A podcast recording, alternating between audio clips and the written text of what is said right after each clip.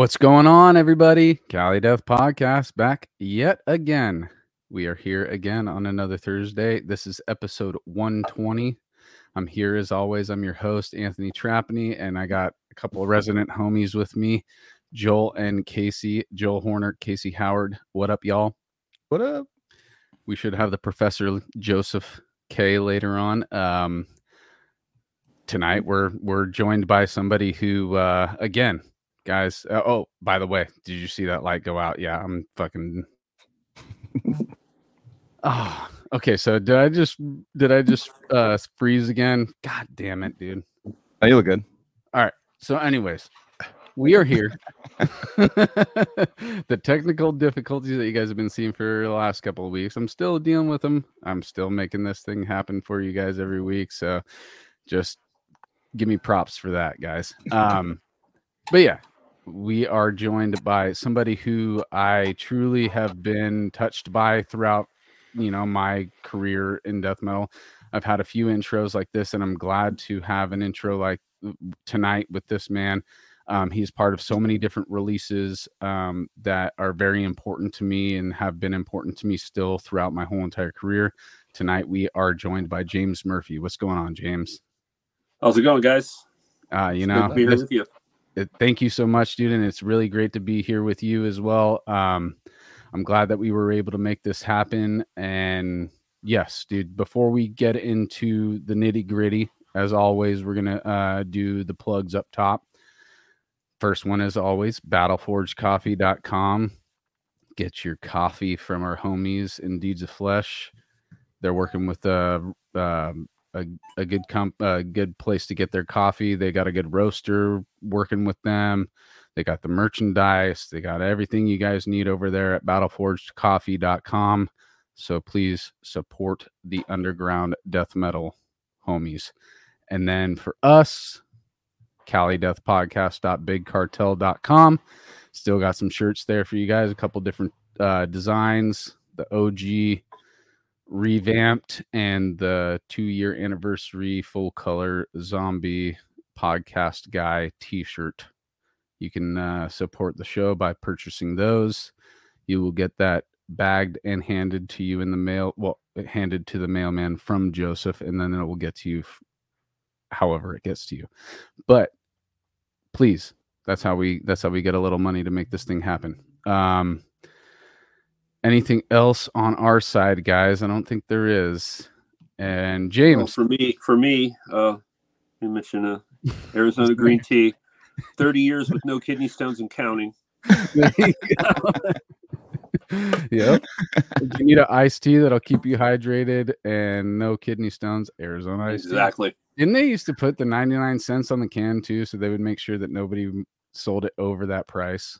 Yeah, and uh, they've they've slowly phased that out. Yeah.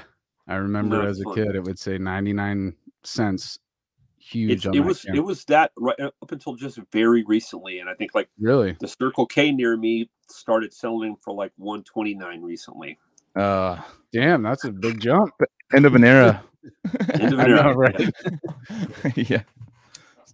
Do you have any like any kind of thing to promote as far as like are you giving lessons? Do you have any Yeah, where do you want- have stuff? Do you have stuff website sell? anybody you, you want any website you want people to go to for the all encompassing james murphy information Yeah, I mean, you know, you can, you know, find me on all the the usual socials. I'm, you know, probably most active currently on Facebook, but I'm ramping up my YouTube. So the main thing I would want people to check out is my YouTube. I'm starting. I've got uh, several videos in the works, and I'm going to be, uh, you know, ramping up on that and uh, trying Nice. to improve the quality on that because you know, so far I'm just, uh, you know, iPhone and uh, and that's it. Um, you know, I'm an audio guy, not a video guy, but I'm going to have to learn how to be a video guy. 'cause, uh, Right. there's a lot of videos I want to do, and uh, Totally. you know, and uh, uh, yeah, so so basically just uh, Facebook and YouTube. Really, you can find me. Uh, I think I'm uh, at James Murphy producer on like both of them. nice Yeah, I, I Cool, believe so. What kind of videos are you trying to put out? Are you trying to put out like playthroughs and stuff? Uh, yeah, I'm gonna do. pl- I'm gonna do playthroughs. Absolutely. Uh, uh, uh, current plan is to um, go through and do pretty much every solo I ever did on record. Oh, on a damn. record. I have That's to cool. relearn them to start with, and then you know, and I'll and I'll uh, play them, present them. Hey, this is how I played this. Give us a, a, a- an explanation, and then I'll probably make you know just so that it can be. Uh, 'cause it's going to be very time consuming. Uh, Yeah. uh, so just so that it uh, sort of you know pays for itself and you know maybe helps pay for some lights or whatever. Um, uh, we'll uh, do a Patreon as well where I'll offer Awesome. the PDFs, uh, you know, uh, Guitar Pro files, Mhm. and extended videos, you know, with the explanations and all that sort of thing. And I, you know, I'm going to do some reviews and things like that. Uh, currently, I got coming up. I just installed this awesome Vega-Trem tremolo system on uh, my 91 Oh, Fender sick. American Strat, Cool. and uh, it is freaking amazing. And uh, I'm going to go into detail about it. I've already did a unboxing video, and now I've, I've uh, that's up. I've done an installation video to show how easy it is to install because it doesn't require any modification to the guitar at all. And uh, then I'm going to do a uh, you know a video putting it through its paces while I'm doing a guest solo.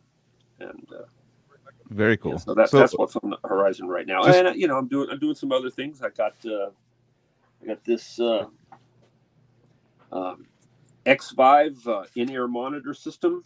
Oh, I'm cool. Doing a, I'm going to be doing a full, you know, full review of this, running it through its paces, and uh, also uh, KSR Engineering. Uh, got some uh, some of their great stuff like the Vesta, uh, the Hera, Hera, and the uh, uh, EX5. And I'm going to be Nice. doing uh, some in detail, you know, in depth videos about those Nice. and uh, some other stuff. I'll probably do a video or two where I go through my entire comparison guitar Oh, I love comparison. roster that I have. I got quite Yeah. a few of those, and uh, yeah, so that's the plan. Uh, Stuff like that and, and playthroughs and little mini lessons. Okay, Cool, that's cool. I might do those as shorts. I don't really know. Still trying to make up my mind. You know, this is this is a new uh, it's a new world for me. You know. Right. Are you right. are you going to do any lessons on like one-on-one lessons? Are you offering any of that, or is this going to be on the YouTube and I'm thinking about it. Currently, I'm just uh, I'm really only planning on uh, the YouTube uh, uh, tuition stuff. You Okay. know, there's so many amazing players these days, and there's so many guys that are just incredible and already have their teaching slash you know tuition game down on YouTube. So Mhm. for me to dip my toe into it, you know, I want to make sure I do something interesting and something that's uh, you know that makes sense for me to do. You know, Right. There's- James, um, that's, why that's people super might ex- want that information from me. You know, Yeah. Right, totally. And I was just gonna say that's super exciting, dude, just because um you know, for uh the generation that I come from hearing you you OGs on the early records and stuff and and how the and I'm not trying to make this it right off the bat in uh editing situation in the studio, blah blah blah. But I'm just saying that like there's certain things that you guys had to learn and adapt to at that age with the the, uh, the little amount of technology that you guys had that ti at that time so Yeah. it really is all we we like to talk about how things are all in the fingers and um it really does shine from that era because of the fact that you guys had to be so natural and organic in the studio so I really enjoy hearing that somebody who had plenty of experience pre-internet and all that and pre-technology now wanting to, you know, dip their toes in the current state of of how things work, you know, play through videos and this this and that. I'm sure you're not comfortable or not necessarily comfortable, but I'm saying just it's- not part of your wheelhouse because that's not really what it was like. If I wanted to play through video from James Murphy back in the 90s, Yeah. it would have been a shitty fucking bootleg VHS, VHS tape, tape, yeah. you know? And Yeah. and and you would have to you know know the right guy or seek it out to really find probably the shittiest version you could probably come across because it's been dubbed over so many times and sent Yeah, yeah. through, you know Well, now with the red, I was just gonna finish it with with the ready access of having the knowledge of somebody like James Murphy readily available uh, with a few clicks on your computer. I I, Well- I I like that, and I like that you want to be able to participate in that as well. yeah, I certainly hope people see it that way. And uh, yeah, I'm, I just confirmed it. Confirmed I'm at James Murphy producer on YouTube. So go there and add me and subscribe and all that good stuff. Perfect. Hell yeah. um, so that I can, you know, feel, you know, motivated to do this. Um, I think I'm, I think I'm under 3,000 subscribers right now. So, and I guess that's the thing. You got to push your subscribers. You You, know, for me, going. this is, this is not my uh, natural habitat, you know, Mhm. Right, Yeah, right. uh, but, uh, you know, I'm adapting to it and uh, I'm finding that I'm enjoying it because uh, I'm in control, you know? Right.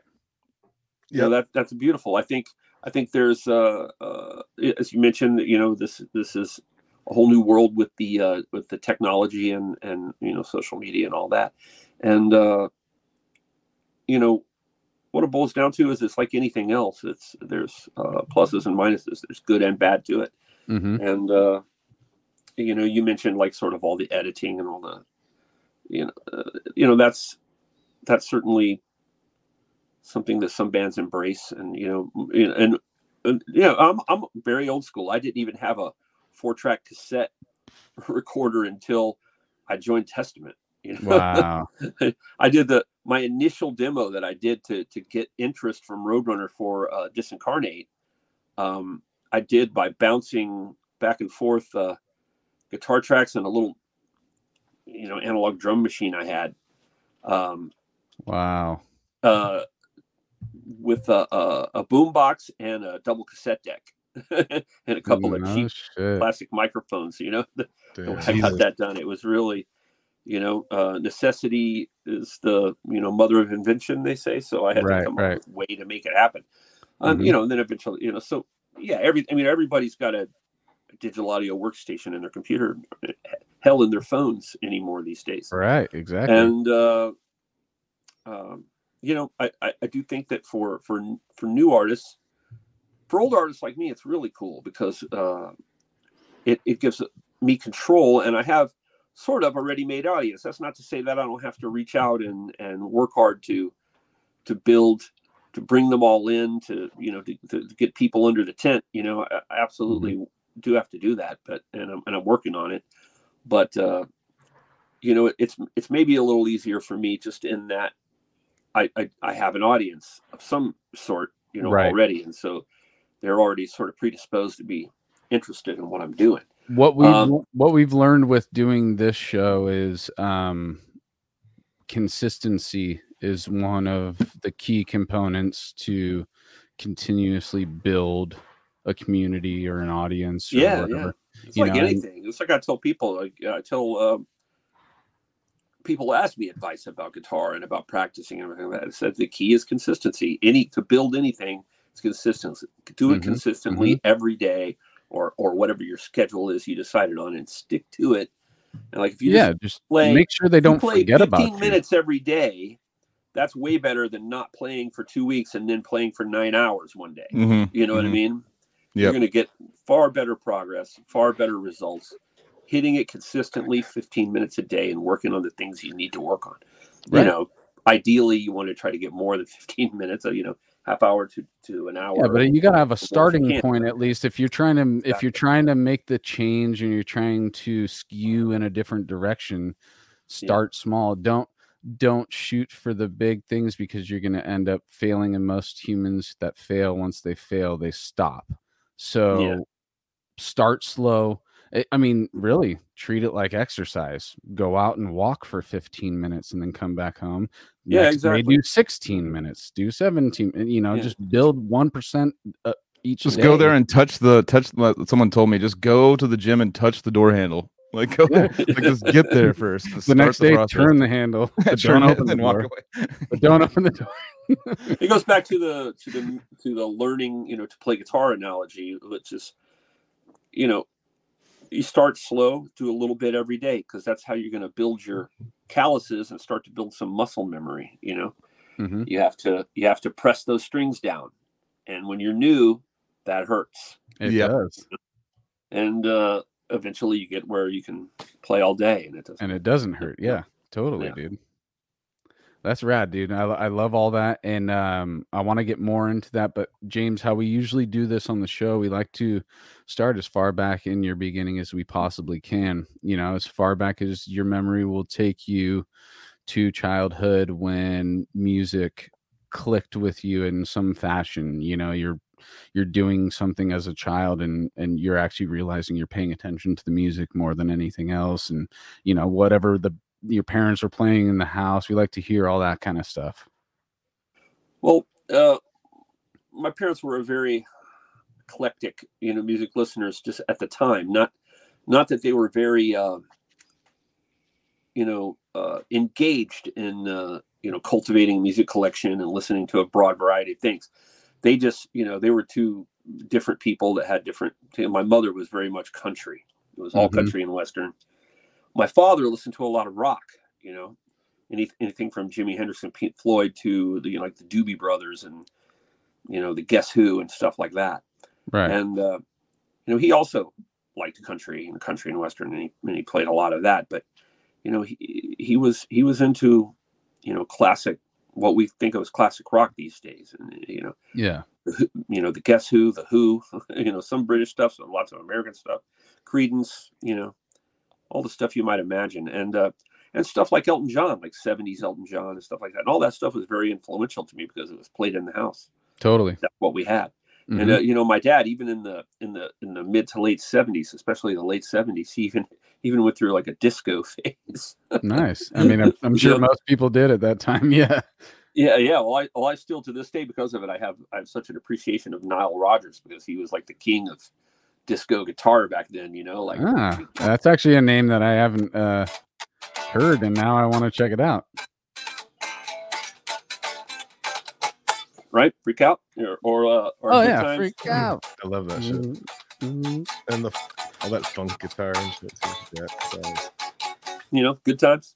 Hell yeah, so good. You know, so I grew up with that that stuff playing in the house in the '70s, so it was all, always influential to me killer, dude. So, um, and then, you know, uh, did you were you born in Florida?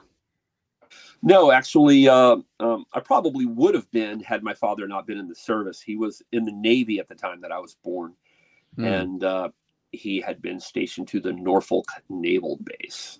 Okay. In uh, uh, in Virginia, and because of that, I was born at the hospital right there in Portsmouth.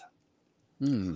So I was born in Portsmouth, Virginia, but I, I didn't live there very long. You know, uh, I think maybe the first three months of my life, and then my dad got rotated out of Virginia. And, and you know, uh, anyone familiar with you know military service and the way it works is you know you get your your duty station and you go live and work there. And uh, when you when that tour is over, when that assignment is over, you usually get you know a nice little vacation back home.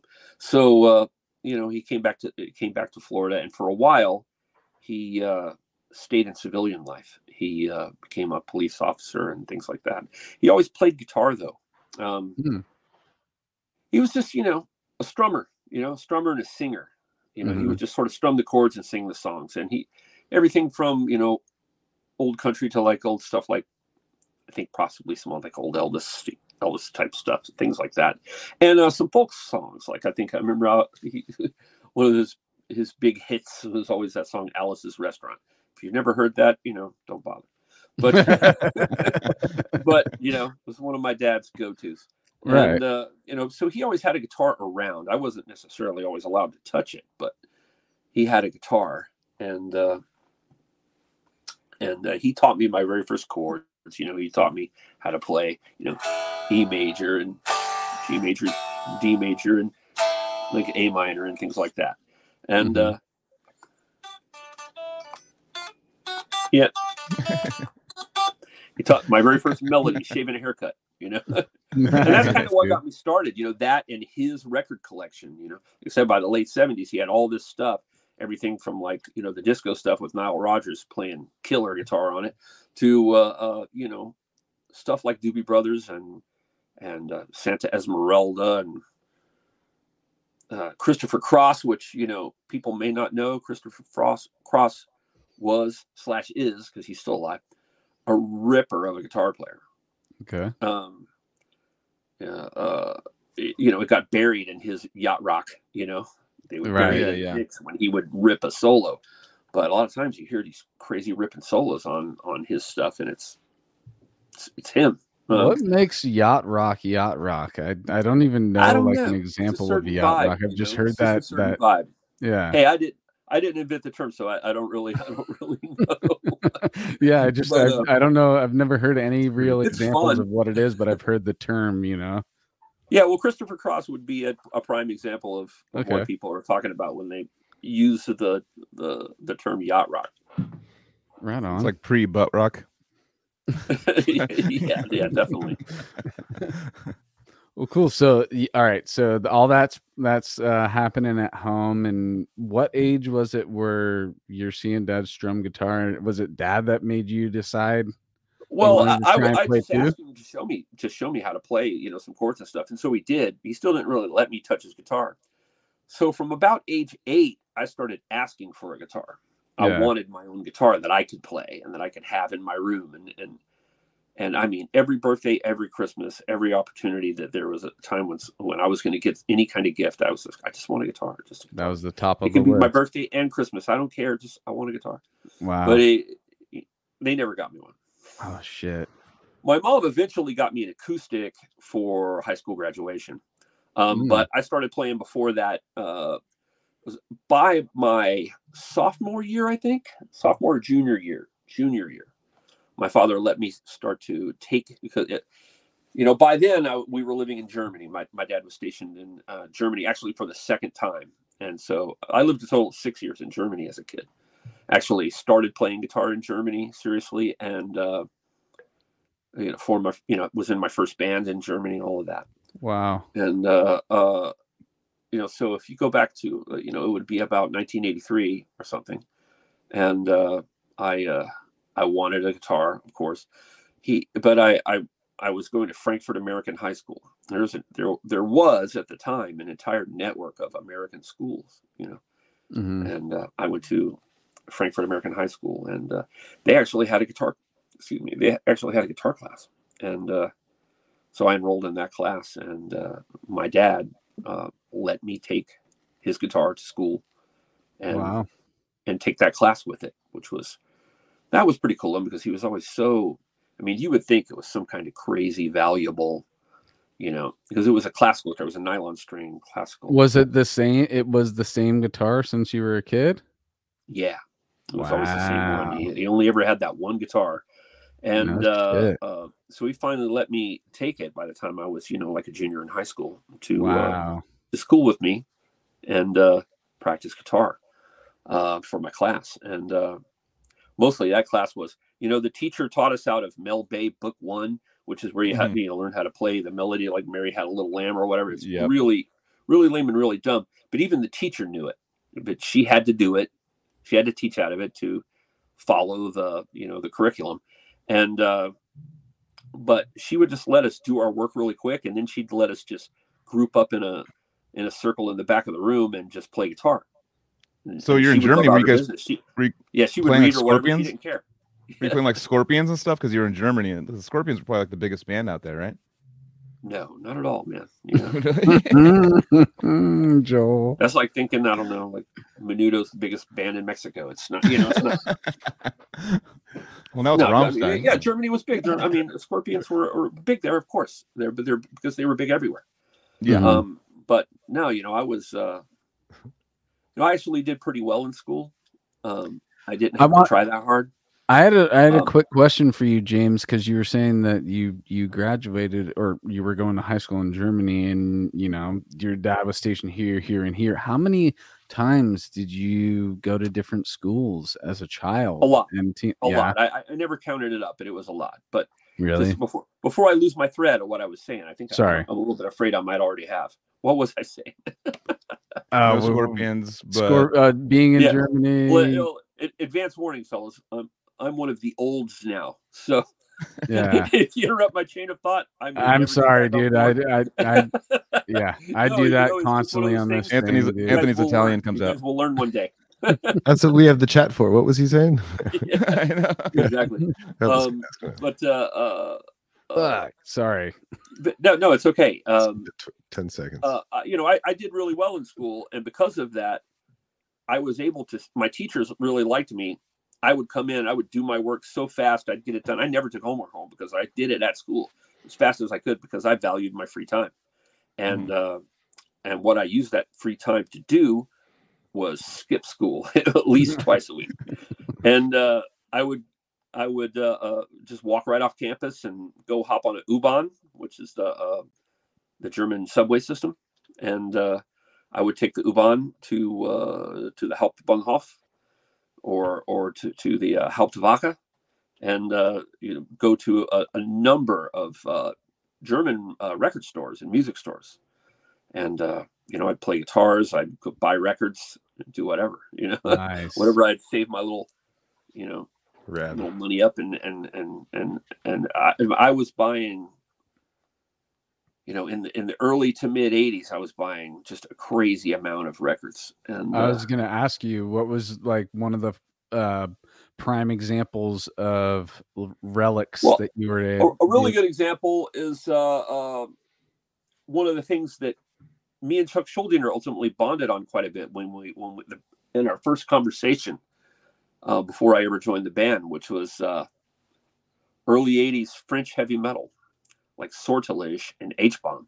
I had those records because i had bought them in germany and uh, and the first time me and chuck talked you know those records came up and i think that made a, a connection. He's like okay i i see eye to eye with this guy about something you know so it it sort of i think it sort of paved the way to him thinking of me when uh, you know when they had the opening. Killer. um, so yeah, bought all those records there, and st- bands like Trance and uh, uh, Picture. What know. could you relate like the style of those bands to? Like what would what's Sortilege like or what's Trance like? Oh man, it's sort of just melodic uh, heavy metal. Mhm. Okay. You know, Yeah. very very French, yeah, yeah. Right. very very very French. Um, What year would you know, that be German- that you would German be buying bands like, those? like like Trance were awesome. They they kind of sounded like a like Scorpions, and I remember when I discovered Accept there. and, Okay. uh, Mhm, you know, mhm. I discovered quite a bit of, of stuff there. You know, I, mean, I I discovered Kreator and Destruction and and Sodom and all that stuff while I was there. And these are all. This is your high school years, right? hmm So, um, while you're in high school, are you meeting like-minded guys that are or gals? Absolutely, they skipped school with me. we went together usually. Mm-hmm. So, and and were and it was school. Spe- was it for specifically military kids? Yeah, yeah. Okay, so then you were you were youth- still coming youth. across other American children and Yeah, Yeah. yeah. I mean, my my uh, high school, Frankfurt American High School, I think the student body was eleven hundred, wow, Wow. Damn. so it was it was quite a bit. quite a Mhm. bit. Yeah, definitely. Yeah. So okay, and then at what time do you come back to the states in life? Um, uh, you know, shortly after graduation, you know, and uh, like I, I had played in my first band, which was just we got together basically for a variety show. I think we played like three songs. I don't even remember, you know, what all they were. They weren't particularly heavy. I think an old Def Leppard song, you know, Mhm, mhm. something from probably, um, uh, you know, one of their first couple albums, you know, before Pyromania, before the pop days. The blowout Um, stuff. Yeah. know, like on through the night or something like that. Um, and uh, you know, we played this variety show, and uh, that was my very first band. Then I, then I came back and uh, I decided to stay in Florida uh, with my mother uh, when uh, when my dad went to got stationed to uh, Louisiana. But that didn't last long. I ended up in Louisiana anyway, and uh, Mm, and you know was doing some of my first uh, civilian jobs. I say civilian jobs because uh, to, in order to buy my first guitar that I ever bought, which was not this one, but uh, when I bought my very first guitar, I was still in Germany, and I and you know because my dad would never buy me one, I I had to wait until I was old enough to work in the uh, um uh, Department of Defense Dependent Youth Employment Program. Whoa. So if you're over there, a place, in, you know, in a place like Germany, the the DoD used to have this program to put dependent youth of at least six, you know 15 16 years old i think um, you had to be at least the they'd put you to work somewhere on base you know doing something and uh, so two years in a row i worked as an as a, a helper to the main maintenance guy for the Gießen military base uh, non-commissioned officers club nco club and uh, his name was franz and he looked like schneider from all in the family uh, uh, not all of the family. Sorry, Schneider from. Uh, oh man, I don't remember even the name of the show now. Uh, I know me, me and Anthony laughed like we knew. We giggle. We giggle. yeah, yeah. This is way We're like, this, had time. this sounds like a punchline. An old an old 70s sitcom. But uh, anyway, uh, uh, uh, I was able to save up my money to get my very first guitar, and I just I remember when I finally got that that last paycheck that put me over the edge. I knew I was going to be able to afford a guitar, and I I took uh, uh, uh, the bus, which the you know the the U.S. military provided from our housing area in Booth in Butzbach was the name of the town I lived. Uh, I went to school in Frankfurt, lived in Butzbach, and the nearest big town to me to Butzbach was Gießen.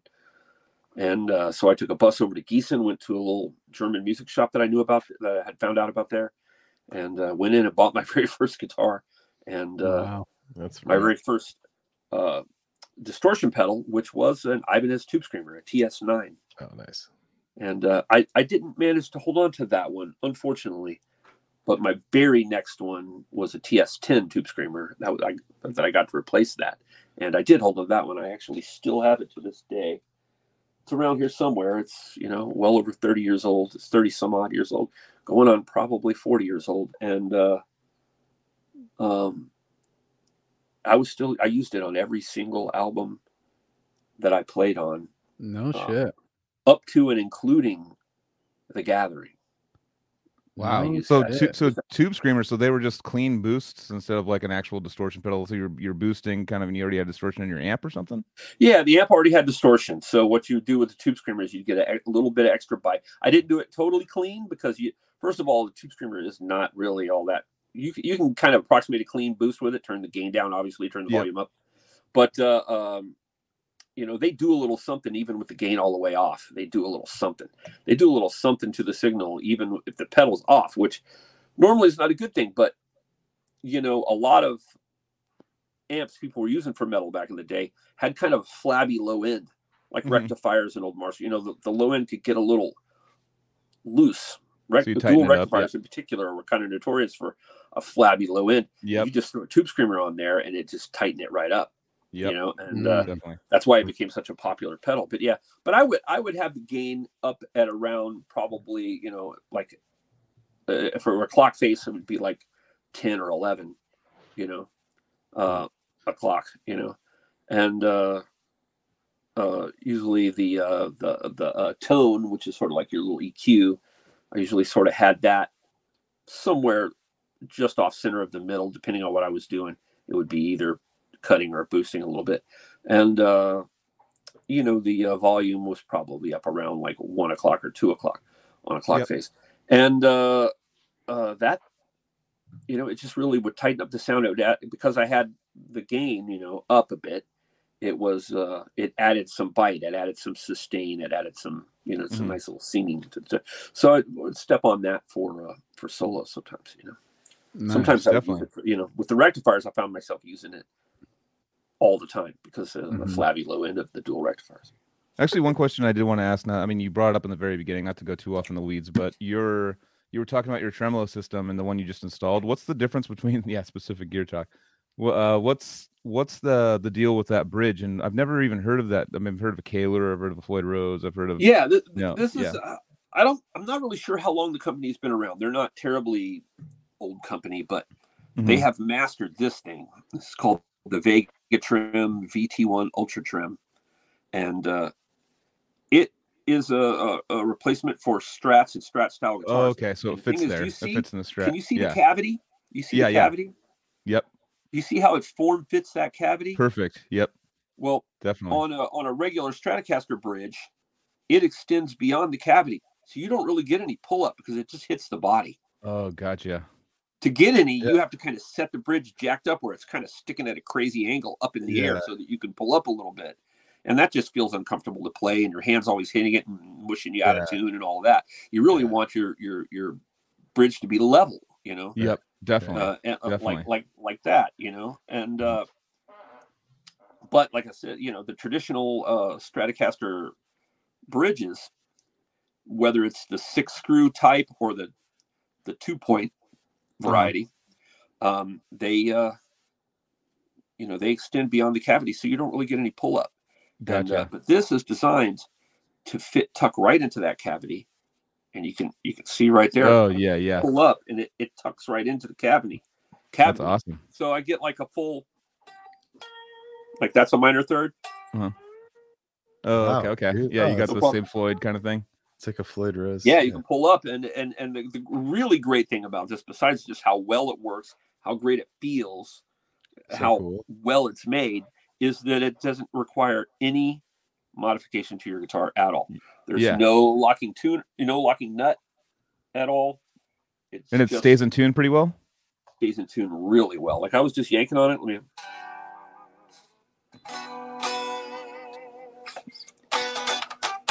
And you play those type of chords, you know, if you're out of tune, you'll hear it right away. You know. Yep. Yep, Yeah. definitely. So uh uh yeah, it stays in tune really, really well. And, Is that a uh, Hetfield EMG? Uh well it's a fifty seven.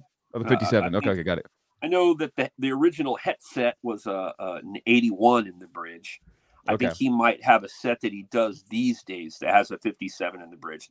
So yeah, that's a that's an EMG 57 in the bridge. It's the uh, EMG SA in the middle position, Single coil. Yeah. and the EMG uh, SLV, which is Steve Lukather's signature model. Oh, wow.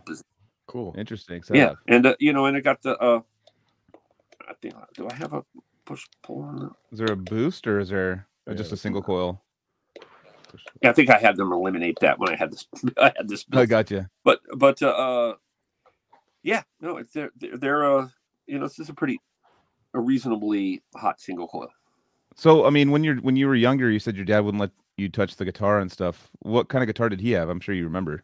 It was just a nylon string classical. Oh, okay, it's nylon. Okay, just like yeah, that. Okay. yeah, and yeah, uh, yeah. Uh, you know, he he put it in the closet, and I wasn't really allowed to touch it. But trust me, you know, I also wasn't allowed to touch his record player, but you know, I Yeah. knew when he got home, and we were on the third floor of an apartment building, and I could see right out the big picture window you got when time. he pulled up. So I'd have his guitar out, I had records spinning on the.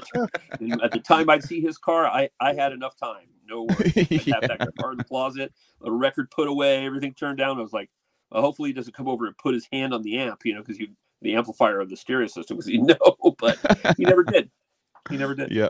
My dad would actually same thing. He was he had like really he's a bass player, like really expensive basses, but he would have them set up in a, in a way that if they were moved just a little bit, he would he would set like traps for me, and he would know that they like I would I'd fuck with the stuff. He'd be like, "Well, you messing with my bass?" I'm like, "No, what are you talking about?" That's like back in the I like buffed it everything, but I made That that one sounds like my dad in a way. He used to do that, like if he if I wasn't supposed to go in a room or something like that, because like you know one of the things he was was uh, uh his his what they call MOS mode of service.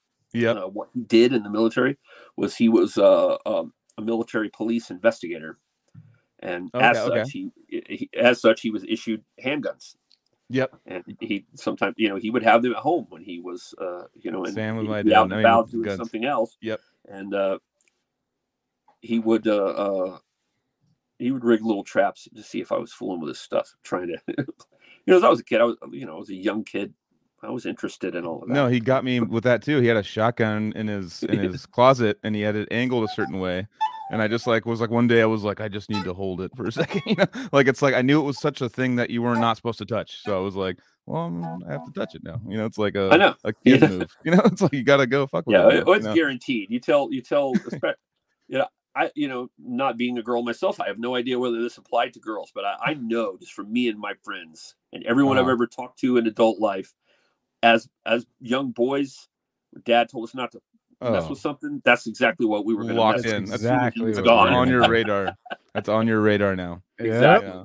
Don't fuck with my shit. And as soon as we can, dude, I'm digging through it. dude. So Anthony broke his headphones. It looks like. yeah, I did. Records Put 'em- I put them down on the desk, and then I, uh, time- I kicked the cord with one foot and simultaneously stepped Oh. down on the other one in one fluid motion. And so I have broken headphones now. And I tried to go uh on the computer speakers, but I was like, oh shit, it might like Echo. echo, you know. Yeah, So yeah. I'm just gonna have to fucking sit like this. Dude, my life is just fucking You have a light wild. blinking and then one. It's so funny. dude. Oh, dude. what I have to go through every single week to get this shit going, dude. Ah, Oh man. but I still love it, guys. I really do. I swear. All the audio listeners, it looks like he's like DJing, with, like with a broken. But it looks like he's he's like a It's weird. like holding the headphones like one to one to It's a ear. broken. There's a broken side is facing out, so it looks like a J kind of sticking out of it. I mean, for the people listening, people can see it. Anthony. I mean, I can do it like, that thing back on your head somehow. You can flap that. Oh, Back. yeah. there you go. There you oh go. shit! It actually, I just like threw it on there and it stayed. I tried to do it like this before. It's gonna, I can feel the right ones creeping off the ears. you because you have a toupee, but it's fine. It's like you have like plastic hair. But uh, Sorry, James. got like Devo again. Yeah, I'm just get some duct tape derailing things, dude. Yeah, get some duct tape. Yeah, just tape it around your head. No, it- I can feel it now. It's sitting literally. I gotta like keep my ears perked up to like hold it. You know? yeah, yeah. Yeah, No, you got. it. You'll be fine. But oh, so back back on the. I mean, so you're going back. Were you ever jamming like in band, like full fledged bands in Germany, or that didn't happen until you got back to the states? Yeah, yeah. My very first band, you know, w- what we used to do was uh, we'd get together and uh, in order to rehearse, it, it was kind of a cool situation because you could just go down to the base. We, we could get on base. We had our military IDs. We'd go right on base, and you could go to the rec centers. Mm. Oh, gotcha. in the rec centers, they always had rooms that you could use. You just signed up for it, you know, like, hey, I want to use this room, and they tell you, like, okay, you c- yeah, you can use that room, and you can uh, you know you can use it until this time. hmm And so we just and they man, they had amps there, they had instruments there, they had everything. Wow. You know, That's we would of course bring our own uh, stuff, but it, yeah, there was always stuff there, and uh, and you know because of this, you know, we we we sometimes jammed with you know some young GIs and you know things like that, you know, because they were always there at the rec center, and uh, so that's that's what we did, and uh, you know we practiced and we eventually played that uh, variety show, the high school variety show. Oh yeah, like And, uh, uh, we, you know, we played our we played our little cover songs, and, and that was it. That's all we did. And then then my dad uh, was rotated back to the states, and that's when I met my old buddy Mike Rizzo, who uh, um, still plays guitar to this day. He plays an Iron Maiden tribute band, um, still I think to this day. But um, you know, Was- we jammed before together, we and, move you on know, from we did that, a cover James, band. Before Pardon? we move on, sorry, before we move on from that, I want to know. So you did the variety show. When you got up on stage, was it an exhilarating experience to where when you came back to the states, you're like, I want to, I want to experience that again. Well, um, the the the the very surprising massive applause when we were done. I mean, as far as I know, looking back on it, maybe they were just that glad we were done. but it it erupted, and that was a good feeling. Everything Right. up Yeah. until that moment was Nerve either wracking, aggravating or Yeah. terrifying. right? Yep, yep, So definitely. I remember the, the aggravation was that uh, you know, and this this, this is a funny thing because this was in Germany and this was 1984, and the name of our band was Assassin. Mm, We didn't know that there was a German band in Essen named Assassin. Maybe they didn't Oh. even exist yet, and I'm quite sure that the the German band Assassin never heard of this little band of American kids that played a couple cover songs at a high school variety show once Yeah. um, they never heard of us, you know. So, but uh, yeah, my first band was called Assassin. It was in Germany, and I remember being so irritated that that yeah. the, the woman who introduced us, she asked us, "What's the name of your band?" And we said, "Assassin." uh-huh. And she said, "Assassin." Okay, cool. And then she goes out and says, "Please welcome." The assassins, and I go, oh, Oh. Damn it. We are not a group of assassins. assassins. We are all up. in one as one assassin. Yeah, yeah. Yeah, yeah, and uh, so you know, I was irritated, and then all of a sudden I realized I had to play, and so that, then I got scared. you know? Yeah. Yeah. And then you know, and I- and uh, I- I'm quite sure that I probably played a few clunkers, you know, right off the bat.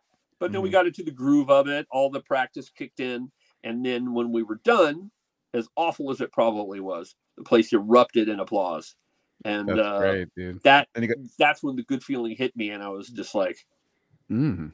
What I was got a new drug. yeah, the Yeah, bug got dude. you. The bug, the the playing shows bug got you. That's cool. So you went back. So you weren't playing any originals; it was all covers. So you got back to the states. Did you start grouping And together Mike- with your was friend Mike Mitt- a Mike friend that- Yeah, I was yeah, gonna Mike say, Rizzo's was Rizzo a of mine, friend he still is. He's still a friend of mine, and uh, uh before you uh, went to but- Germany too? No, no, I met oh, him. okay. In, I met him in Louis, at Fort Polk, Louisiana, where my, which was my dad's next duty station. hmm And uh, I was only I I didn't live there very long. I was you know out of high school, and I, you know, was needing to get my life started, and I just didn't. I didn't really want to do it in Louisiana. You know, Yeah, good call. uh, I mean, I mean the biggest, ci- the only town real nearby Fort Polk is this little podunk place called Leesville. It's nothing. It's a nothing burger. That you know, no, no, no, uh, no, no offense to anyone that might happen to be listening from Leesburg, but uh, uh, I'm sure you will agree. It's not. Yeah, It's, it's not a major metropolitan area. Um, but uh, uh, you know, I, I- we we just played covers. Me and me and Mike. You know, we we did everything. We did Judas Priest, Iron Maiden, Metallica. We even had some hair band stuff in there, like Ratt and, and Hmm. what have you. And we did Loudness. hmm you know. Yeah, We yeah. be- So this is what like you know. Oh, 85 or something? You were saying 84 was in Germany, so is this 85? This was 86. 85, and yeah, this was 85. Okay. Nice. Yeah. So you got you got Mike Rizzo, the homie, and you guys are jamming and all that stuff. Do you, who's the one who comes with the first extreme metal record to the group and says, Well, uh, "Dude, me, like Slayer or had something at that time"? I already had those records. You know, I had bought them in Germany. You know, uh-huh. so you know. so you already came across Slayer and all that stuff in Germany? Yeah. mhm, Okay, nice. Yeah. Absolutely. As soon as they came out, I was aware of them. As soon as they came out, you know, I mean, believe me, they were being pushed really hard in the German magazines. You know, Oh, I'm sure. Yeah. and uh, you know, you know, I- I- ich spreche sehr gut Deutsch. You know. So now Yeah, yeah. was was So, uh, Rizzo keen on that stuff when you came back to the states too, or were you? well, I'll just say this. I remember, I think he liked Slayer pretty quick. I think he was really into Slayer pretty quick. But I remember when I very first played him, um, I played him Kreator. Mm. And uh, I remember setting this, yo, dude, you're going to love this. These guys are so cool. And I put it down. And it started off, you know, track one, I think, of uh, it was uh, it was the song Riot of Violence. Riot of Violence. You know what I mean? Mhm. And he was just like, what is he saying? Riot, riot of Violence. He said, it sounds like Waka Waka. and uh, from then on, he was just like, "Oh, don't." We're gonna every time I it was my turn to play music. He said, "Oh, don't, don't play that Waka Waka band." the Waka Waka band. That's awesome. yeah, dude. yeah. But uh, but you know, my you know, I think Mike you know, really loves Kreator these days. But uh, back Yeah. then, he didn't know about him, and and it just sounded like Waka Waka to him. That's That- a was- that's a common thing we've talked about on the show. Joel's been through it. A bunch of people have been through it. But yeah, it, if if you're not ready for it, it does sound like Waka Waka when you hear it. You know. yeah. You come from But- like normal, like I mean, maybe like more aggressive, like Yeah. You listen. accept or butt rock vocals, then you go to a more of aggressive style, and you're like, what Chris the f- Barnes come across your your attention. You're like, this is Waka Waka. You know, I love that. Uh, that's the first time I've heard that, and now I've already said it twice. It's going to be part of my vernacular. Wait till wait till you listen to Riot of Violence. I might even put it on right now in the background. A So that's- lies all in right. his honor. Come so 85 you guys are you got you guys are still covering i want to know uh who's the first person that comes with their own original riff in that band uh you know we would play riffs for each other just in personally you know what i mean and you know Yeah. most of mine were kind of at that time kind of you know what used to be called speed metal mm-hmm. slayer was considered speed metal you know what i mean that's what people called them you know no one called them death metal or or any or thrash, thrash, or even. anything. It was called all it speed. metal. Yeah, yeah. and uh, so I I was I was probably the the one among us that was busting out speed metal riffs, and uh, I think you know Mike was probably at that time doing a little bit more traditional heavy metal, melodic heavy metal type of stuff. Mm-hmm. And He- how long was does it? great at that stuff? How long do uh, you guys as a unit go forward from that point? Oh, I, I would say it was probably less than a year. We played, uh, I think maybe two bar gigs on Mm. on Fort Polk. Yeah. Um, you know, a, pro- pro- but you know, this is, you know, I don't know how un PC it's allowed to get around here. go for bring it, it. dude. but there was a a, a, a bar called uh, the Three Sisters, and that it, right there in Leesville, and we played the the gigs that I played with him there, playing the covers, mm-hmm. was right was at that bar, the Three Sisters, and it had had the picture of three sisters, you know, the on the sign outside, and it ended like just below, you know, just below their rib cages, you know, Yeah. Mhm, and mhm. so we used to call it the six titties. hey, let's go play six titties. oh, dude, what are you doing tonight, dude? Uh, just head down to the six titties, dude. Yeah, that's all What's any of going us ever called it. We never called it. yeah, yeah. Nothing else going on, dude. Just Yeah. gonna check out six that- titties. yeah, and I, I just decided to get out of there. You know, I was just like, you know, I want I want to go live in Florida. There's a scene happening there. There's bands popping up there. You know, like my my like one of my favorite bands. I was like, I've got to get there so I can see Savatage, man. You know, I was all Real quick, let's just show James how PC the show is. Pull up uh, Ian's. Uh, He says I would I would have called it nine holes. that's how PC the show is, James. but you guys know that, you know, Power of the Night. That sounds familiar.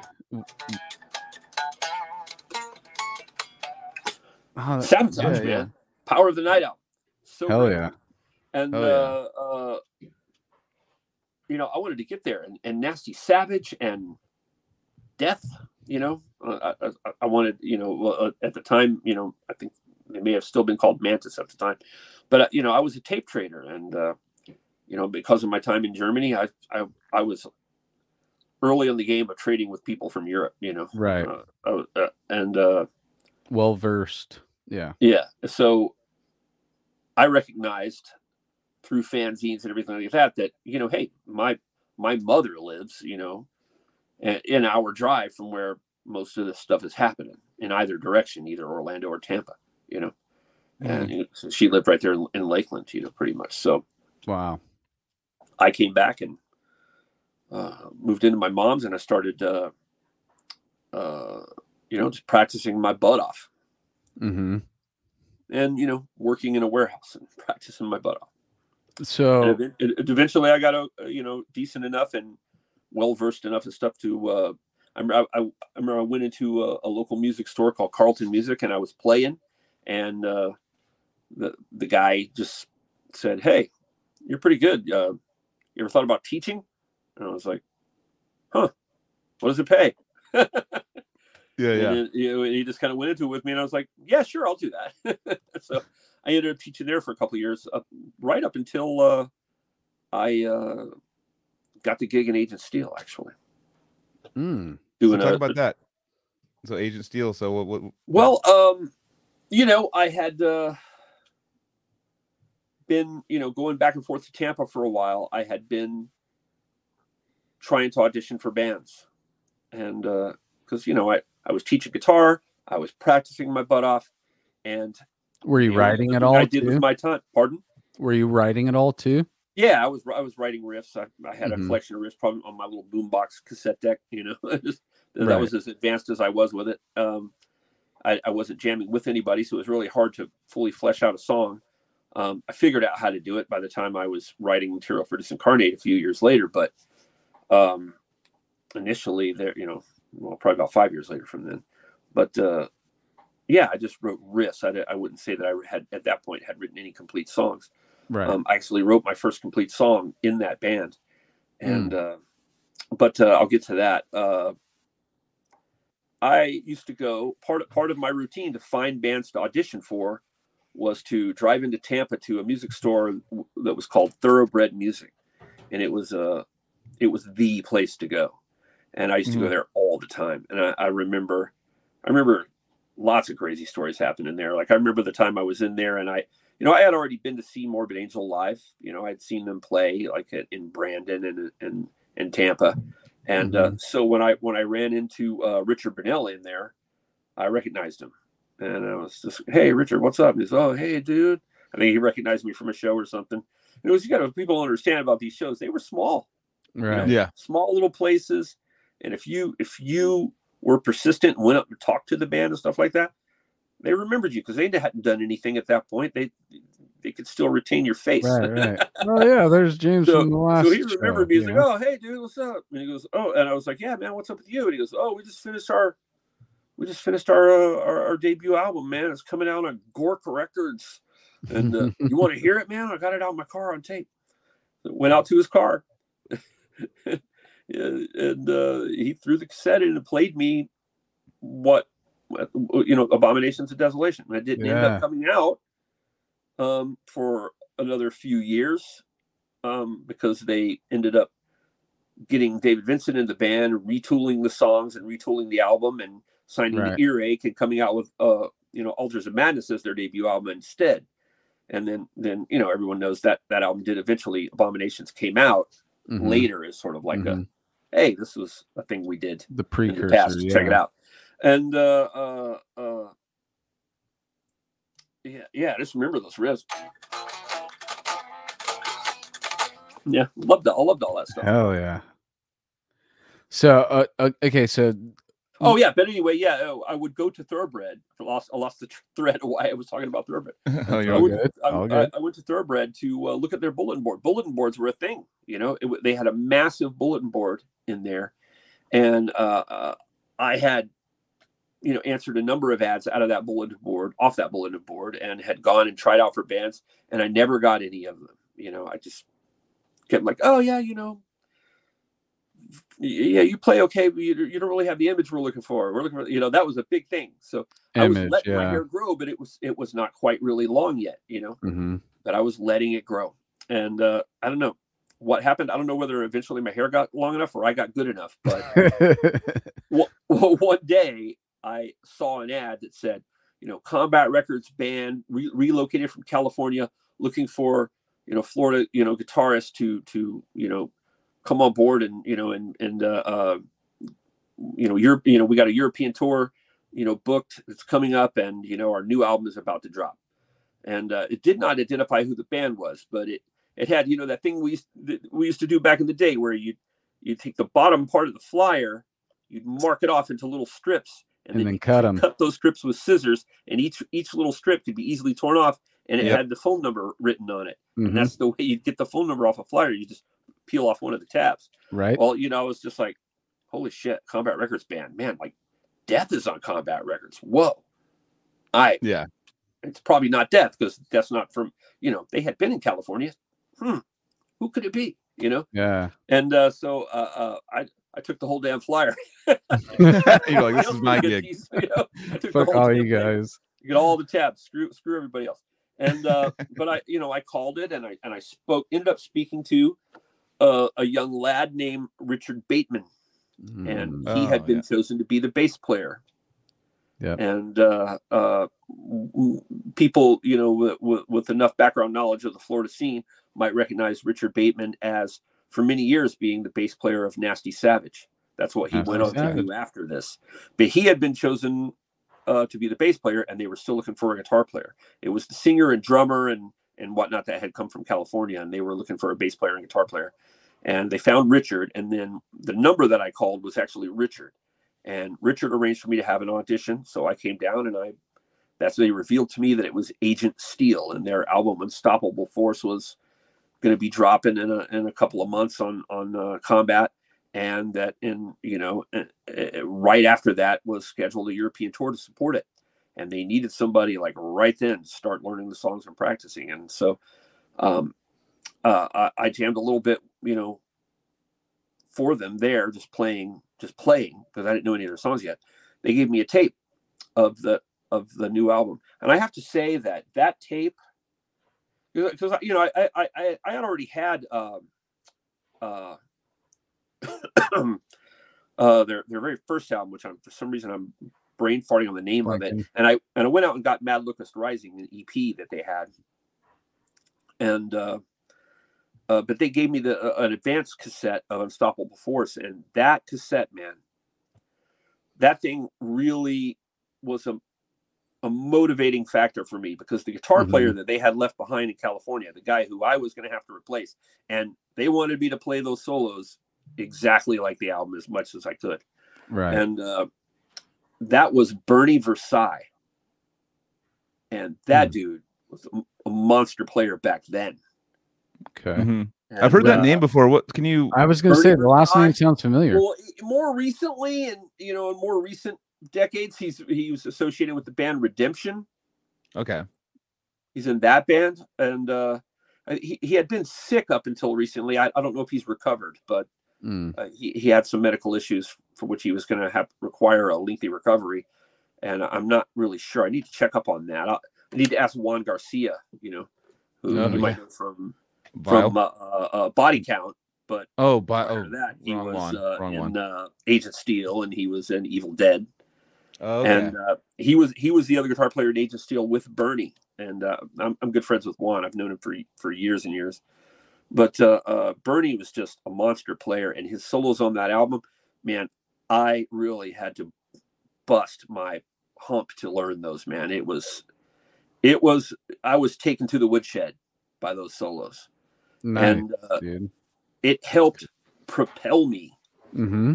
to be able to play what I played, to to, to, to, to even have the chops to be able to approach joining a band like Death and playing what I ended up playing on Spiritual Healing.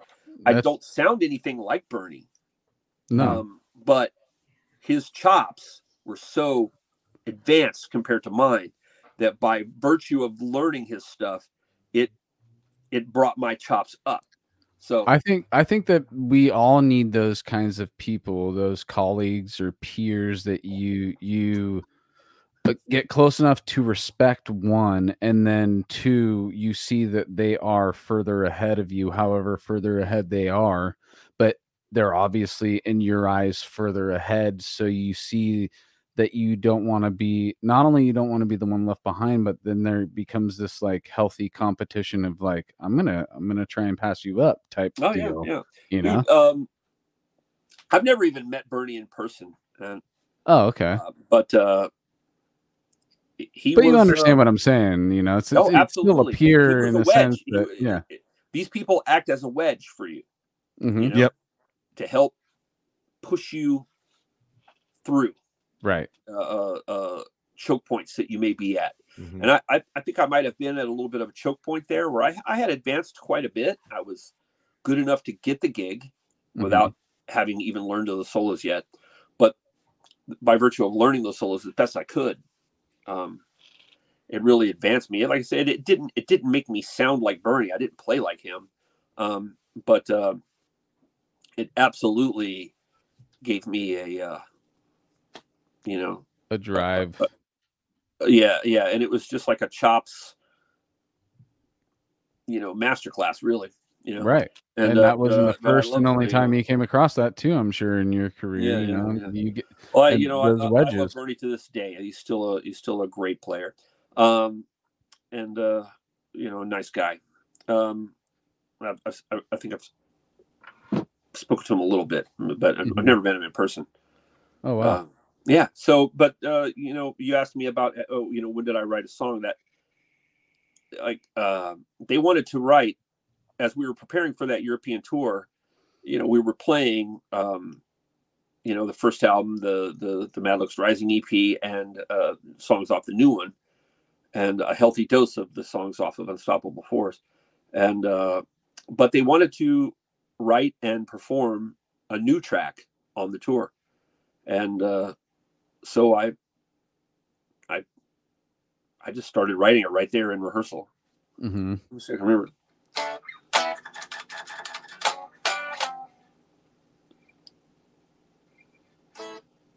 Oh hell, I can't remember it now. It's all good.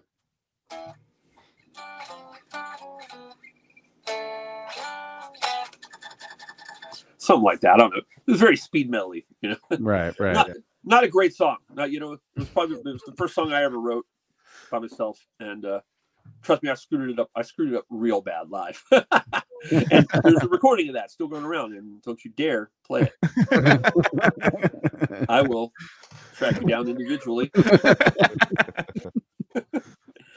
and make your lives living hell.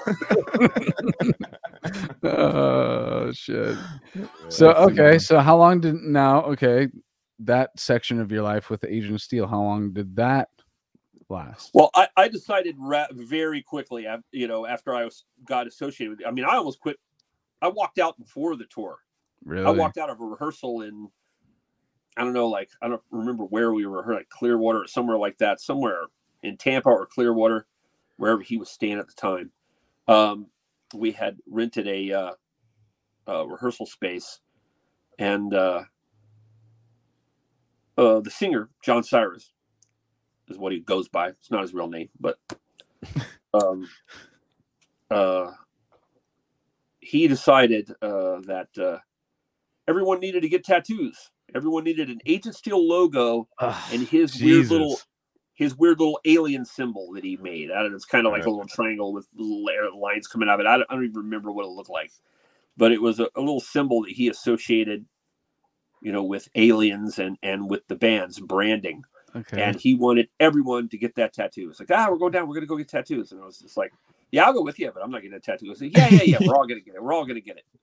Everyone's gonna get it. He's all next Well- to the girlfriend's name that I'm gonna break up with in Yeah. five Yeah, years. yeah. Well, he's like he's like I'll get six you were- titties, but I'm not getting Agent of Steel, well, we, we were five guys.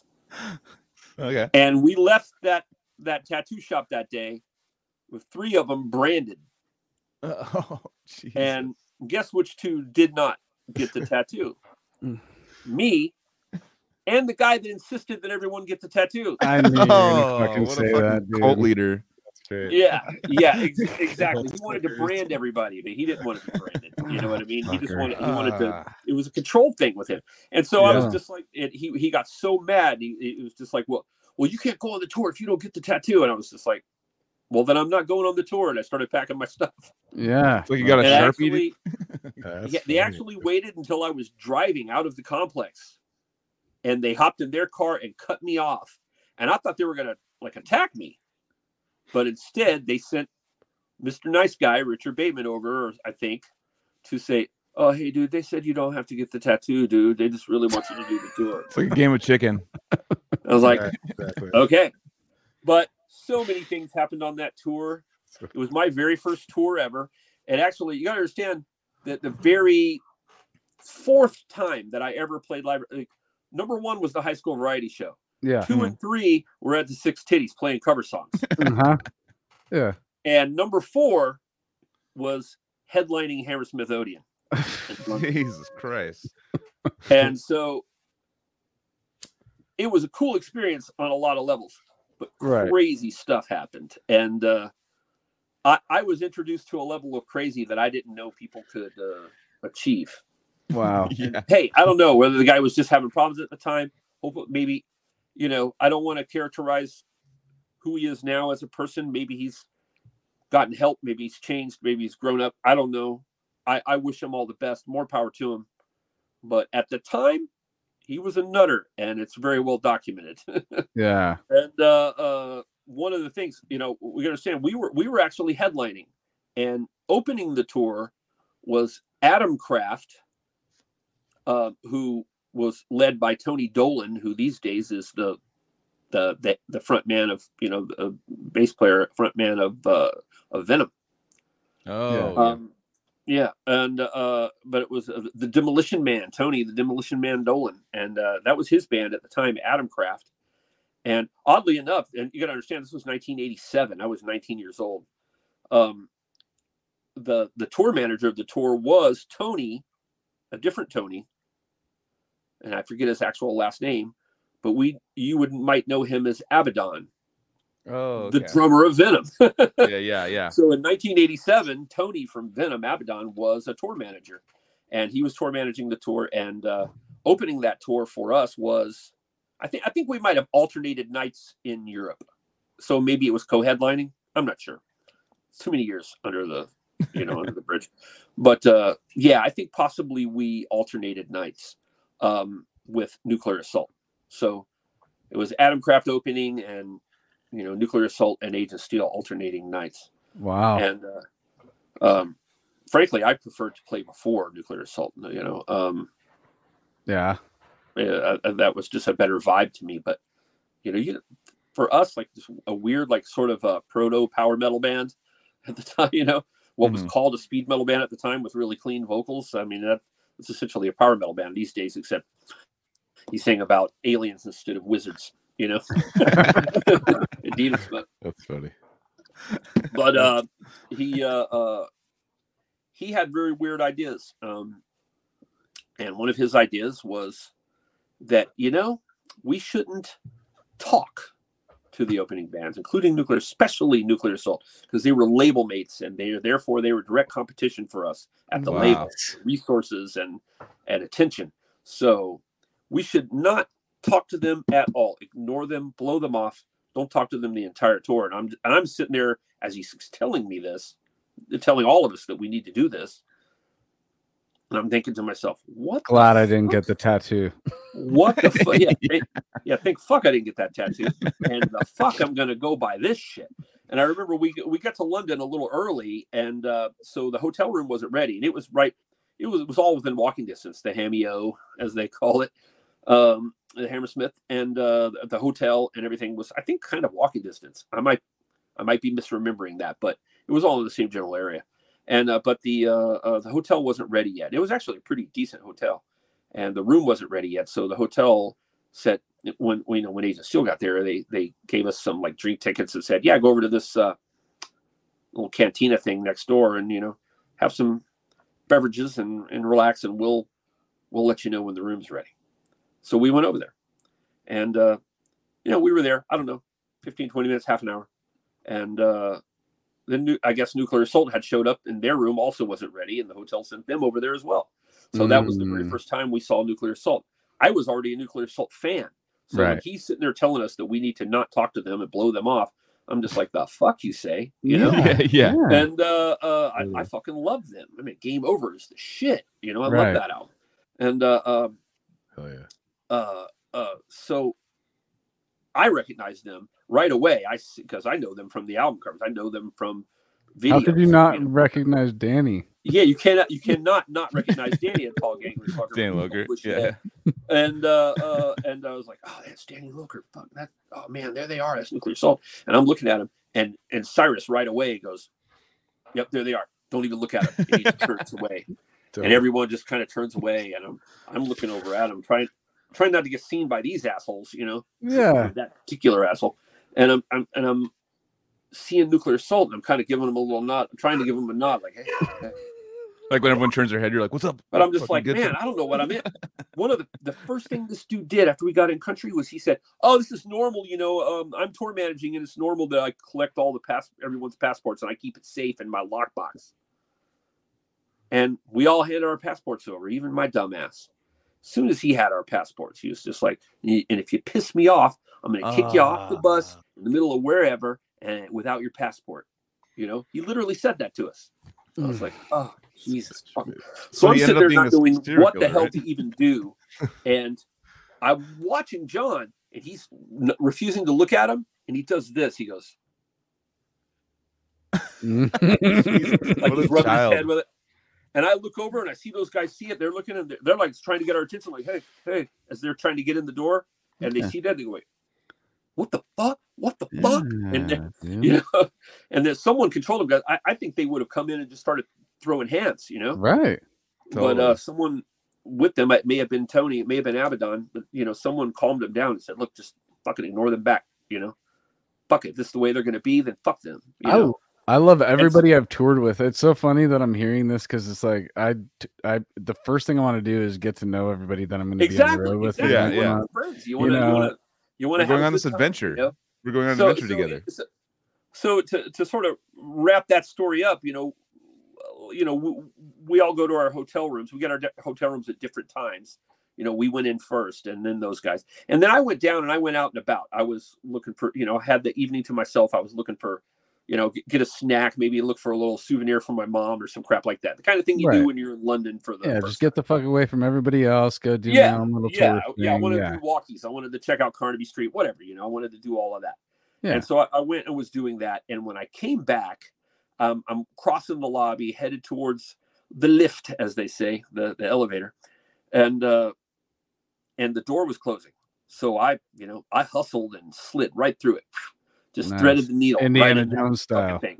And I'm and I and I'm standing there and I look up and surrounding me in a semicircle is like is the is fucking nuclear assault. And they're all looking at me like one of those motherfuckers. And I stood up, I looked Oh, like a deer in headlights for a second, and I was just like, I was like, dudes, I don't know what the fuck that shit was all about. I'm new. I just signed on for this tour. I fucking love you guys. This hit me, you know, they were like, oh fuck yeah, I knew one of them had to be cool. They nice, Oh, yeah. dude. yeah, That's so they were they were like they relaxed and and you know and I I I spent most of the tour hanging out with them. Good. Fuck Love yeah. But That's needless the to say, That's the end of the story I pissed off wanted to hear. Real bad with that. Yeah. Yeah. That was 'cause, that I had to mean, been your, your last tour probably with that dude, right? With Oh yeah, the- yeah. You know, I ref- they Yeah. tried to get me to uh to stick with them a little longer, and I, I refused. In fact, Good in fact, you. I had to pull some Severed subterfuge. I had to pull. I had to be deceptive to get my gear back because you know that's called cartage. When you know that the companies that send your gear back and forth across overseas and stuff. It's a, a cartage companies do that, and we were waiting for the cartage, and I, I was only sticking around at this apartment that they rented down in South Florida after we got back from that tour. I was only sticking around in just order to make to sure all your uh, shit showed up. To, to get my shit, and my kid kept not showing up, not showing up, not showing up. And there was this kid, young kid that they had as a roadie.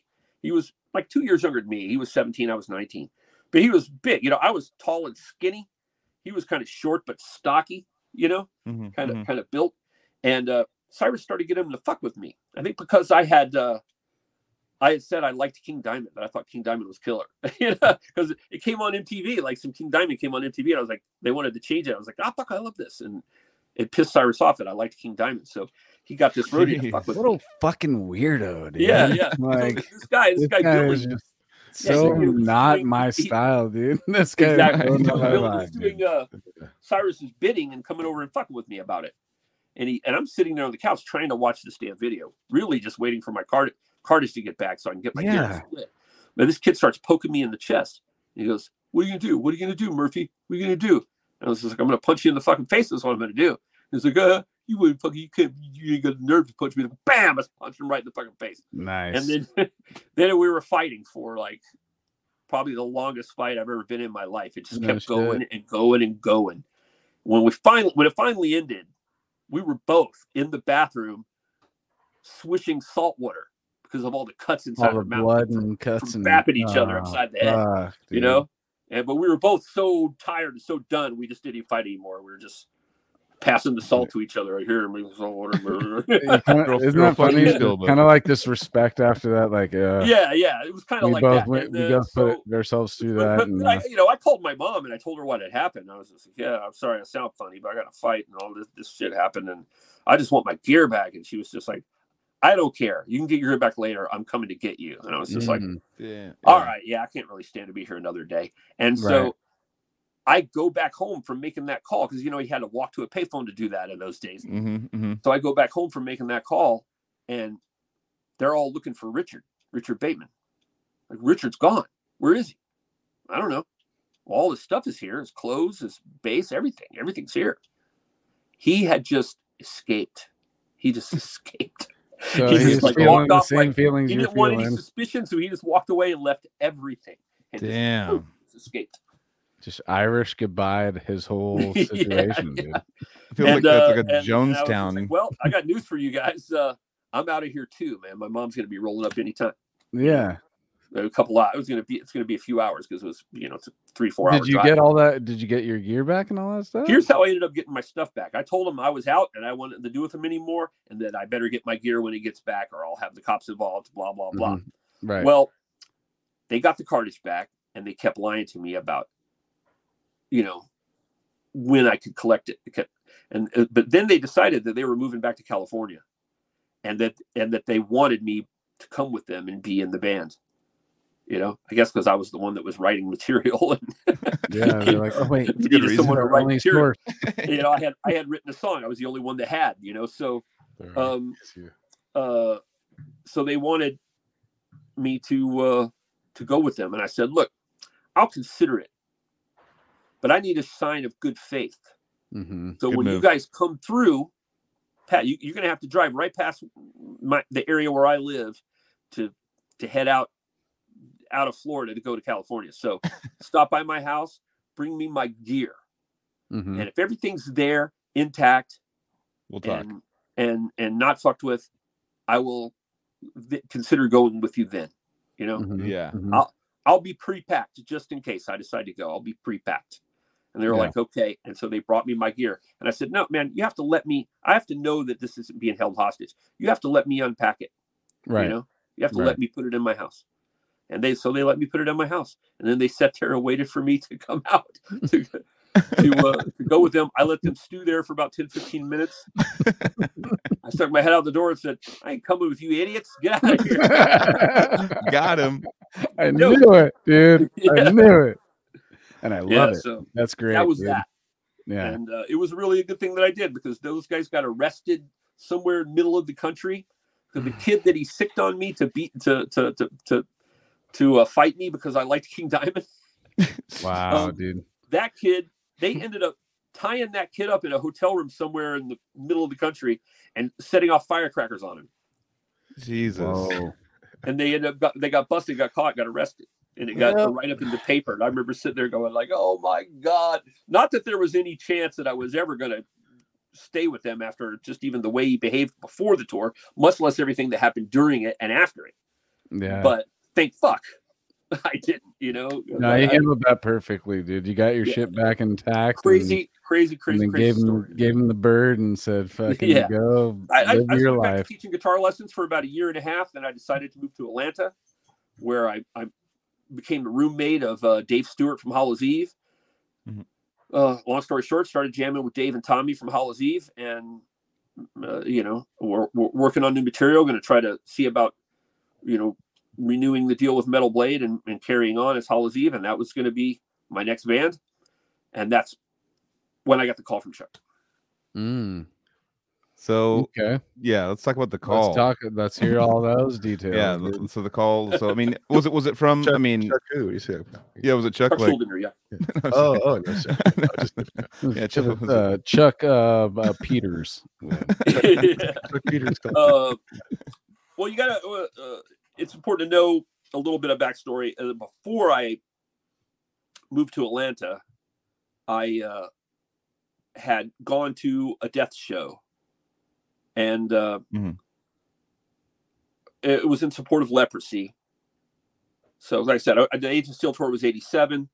They were touring in support of leprosy, so it was '88 sometime in 88 and they played a place called the sunset club in tampa it doesn't exist anymore the building's been torn down it used to be kind of diagonally across the street from the original uh, brass mug location which is sort Oh, of okay. like the iconic you know death metal bar for you know for florida but uh, for tampa anyway um, and uh, anyway I, I- I was you know i was very much a death fan i had seen them you know very early days live and i you know so i knew I was, you know, I was familiar with Scream Bloody Gore and Leprosy. Had them both on cassette in my car, you know, and uh, loved them. And so I was going to go to the show, and I wanted to jockey for position. So as I I parked and I headed into the club because I wanted to get in there and you know get a nice spot. And uh, I was wearing a shirt from that Agent Steel tour, and uh, I'm just beelining for the door. I'm not even looking left or right. And uh, and at, just as I'm about to make the door, I hear from off over to my left, "Cool shirt, dude." yeah. and yeah, uh, that is. I looked over and it was Chuck. I recognized him right away. And I was like, Yeah, "Oh, hey, Chuck, what's up, man?" And so we ended up talking, and he was like, "Dude, where'd you get that shirt?" And I explained to him, "Well, I I earned it by touring with the band." He goes, "Oh, you're that dude from here that got got the gig with Age of Steel." I was like, "Yeah, yeah, yeah." And so he asked me about the whole thing. I told him the whole story I just told you guys. He was like, "Oh man, that's fucking nuts," but it makes sense. I always heard he was crazy, you know. Yeah, yeah, it was just, you know, kooky. Now the other thing is that having done that tour uh, over uh, over there with Agent Steel, you know, we played in Holland, of course, and I met this guy named Ad van Osh, who had a little fanzine called Ravenous Mag, Ravenous Magazine. It was a those black and white Xerox copied fanzines, you know. Yeah. He did a really nice little job with it. And I had gotten a long conversation with him, you know, because I had been a tape trader for years, and and I was, I had you know taken writing. I, I fancied myself able to write a few lines here and there. Now, when I look back at what I wrote in in that fanzine, uh, I, I can only laugh and say, "What the hell was I thinking? I sucked. uh, it was awful." But uh, uh, you know, through my conversation with Ad, you know, when I met him in Holland, uh, he was just like, "Yeah, well, you know, maybe you can." interview some bands for me over there, like in the Tampa scene at Tampa shows, and and you know, you know for for my uh, for the fanzine, and you'll be like a U.S. correspondent. And I was like, okay, cool, yeah, I'll do that. Nice. And I, you know, I came home and I never gave it another thought until I was yeah. standing there with Death, and I was like, you know, this would be a good opportunity to do something for Ad, for Ad, you know, Ad Van Osh and, and Ravenous Mag. So I, I broached the subject. Those guys said, hey, you know what? You know, if you guys got some time before or after, um, can we we can just go somewhere and let me ask you guys a few questions for this fanzine. I I, I write for this, you know, uh, Dutch uh, you know uh, fanzine, and you know I got my little Kodak disc camera with me. nice. yeah, yeah. Probably, uh, uh, I don't know if you guys remember those. Or maybe they were before your time. I don't know, but um, disc. It was, well, it was filmed. It was literally on a little disc. It came out like a like a disc, and you'd see all the frames arrayed around the disc. Oh yeah, yeah, yeah, oh yeah, yeah, yeah. One of the, one of these ones. Well, but it was like an actual yeah, camera. Yeah, yeah, yeah, yeah. But you like you was, click it through and you see every picture. Yeah, yeah. I know Oh, what for you're sure, talking about. for sure. No, yeah. no, no. It wasn't one of those things where you can view the pictures. Not at all. Oh, okay. You're taking It was pictures. Similar, but it was yeah, filmed, taking and you take the pictures, then you turn the disc in and get it developed, just like anything. Oh, gotcha. So- no, that's before my time. Yeah. Yeah, so they agreed. and, you know, we went over literally across the street up against a, a, a building, and I took some really crappy photos of them, and I did a really crappy interview with them because I just I sucked at that. It was the first time I ever interviewed a band and ever took a photo of a band. Mhm. And uh, but you know, it did make it to the little fanzine. But while I was talking to those guys, I noticed a dynamic. I, I noticed that they seemed to not be too keen on Rick. Now, I love Rick, you know, and uh, uh, and you know, and Terry and Rick obviously get on great these days because they're on tour together right now with Left to Die, and uh, Mhm, uh, and you know they've done numerous things together since since those days. But back in those days, Chuck had kind of in his mind decided to to move on from Rick, and uh, and he he he wasn't all that happy with him for whatever reason. So I I tended to notice, I noticed this tendency in them to whenever Rick would turn away from them, uh, they would sort of look at each other and kind of roll their eyes like, oh God, you know, this, that, and the other, you know, for whatever reason. I don't even know the details. I don't care. Didn't care. I was just like, hmm. Well, I like Rick, but I would really wouldn't mind playing in Death either. So Right. I decided to give them my phone number. I said, "Hey guys," and I didn't, I, you know, I didn't say, "Hey, if you guys ever need," you know, I was like, "You guys ever know any bands? You know, you guys are on Combat Records. I've I've already toured in a band on Combat. You guys know any other bands on the roster, or anyone you tour with, anyone you run across that needs a guitar player?" Yeah. Just Give show them that you're available. Yeah. Yeah, and I think I wrote my number on a little piece of paper for Terry and for Chuck, and Mm-hmm. uh, they both stuck them away in their pockets. And I thought, well, that's that. I'll never hear from any of them. And of course, my number at the time, you know, my best number at that time was my mom's number, and uh, that's where I was staying. But I, I moved up to Atlanta, and and uh, I was I had gone up there with the intention of attending uh, uh, AIM, which at, which was the Atlanta Institute of Music, which at the time was a sister school of Musicians Institute, uh, which at the time at that time was called GIT, Guitar Institute of Technology. It's That's right. called Yep. Musicians Institute these days. I just happen to be wearing an MI hat that I bought when I stopped by there. I never attended it, but I stopped by and I bought a hat when I was in LA one time. And Yeah. uh, uh, Nice. but anyway, I wanted to go to AIM. It was it was very pricey.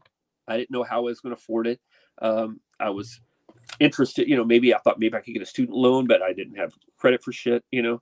And uh, so I uh, I, I went. I did. I I went to like a a tour. Took a tour of AIM, and I got to sit in on a clinic or two. Um, and uh, you know, then they wanted me to to sign up and pay money.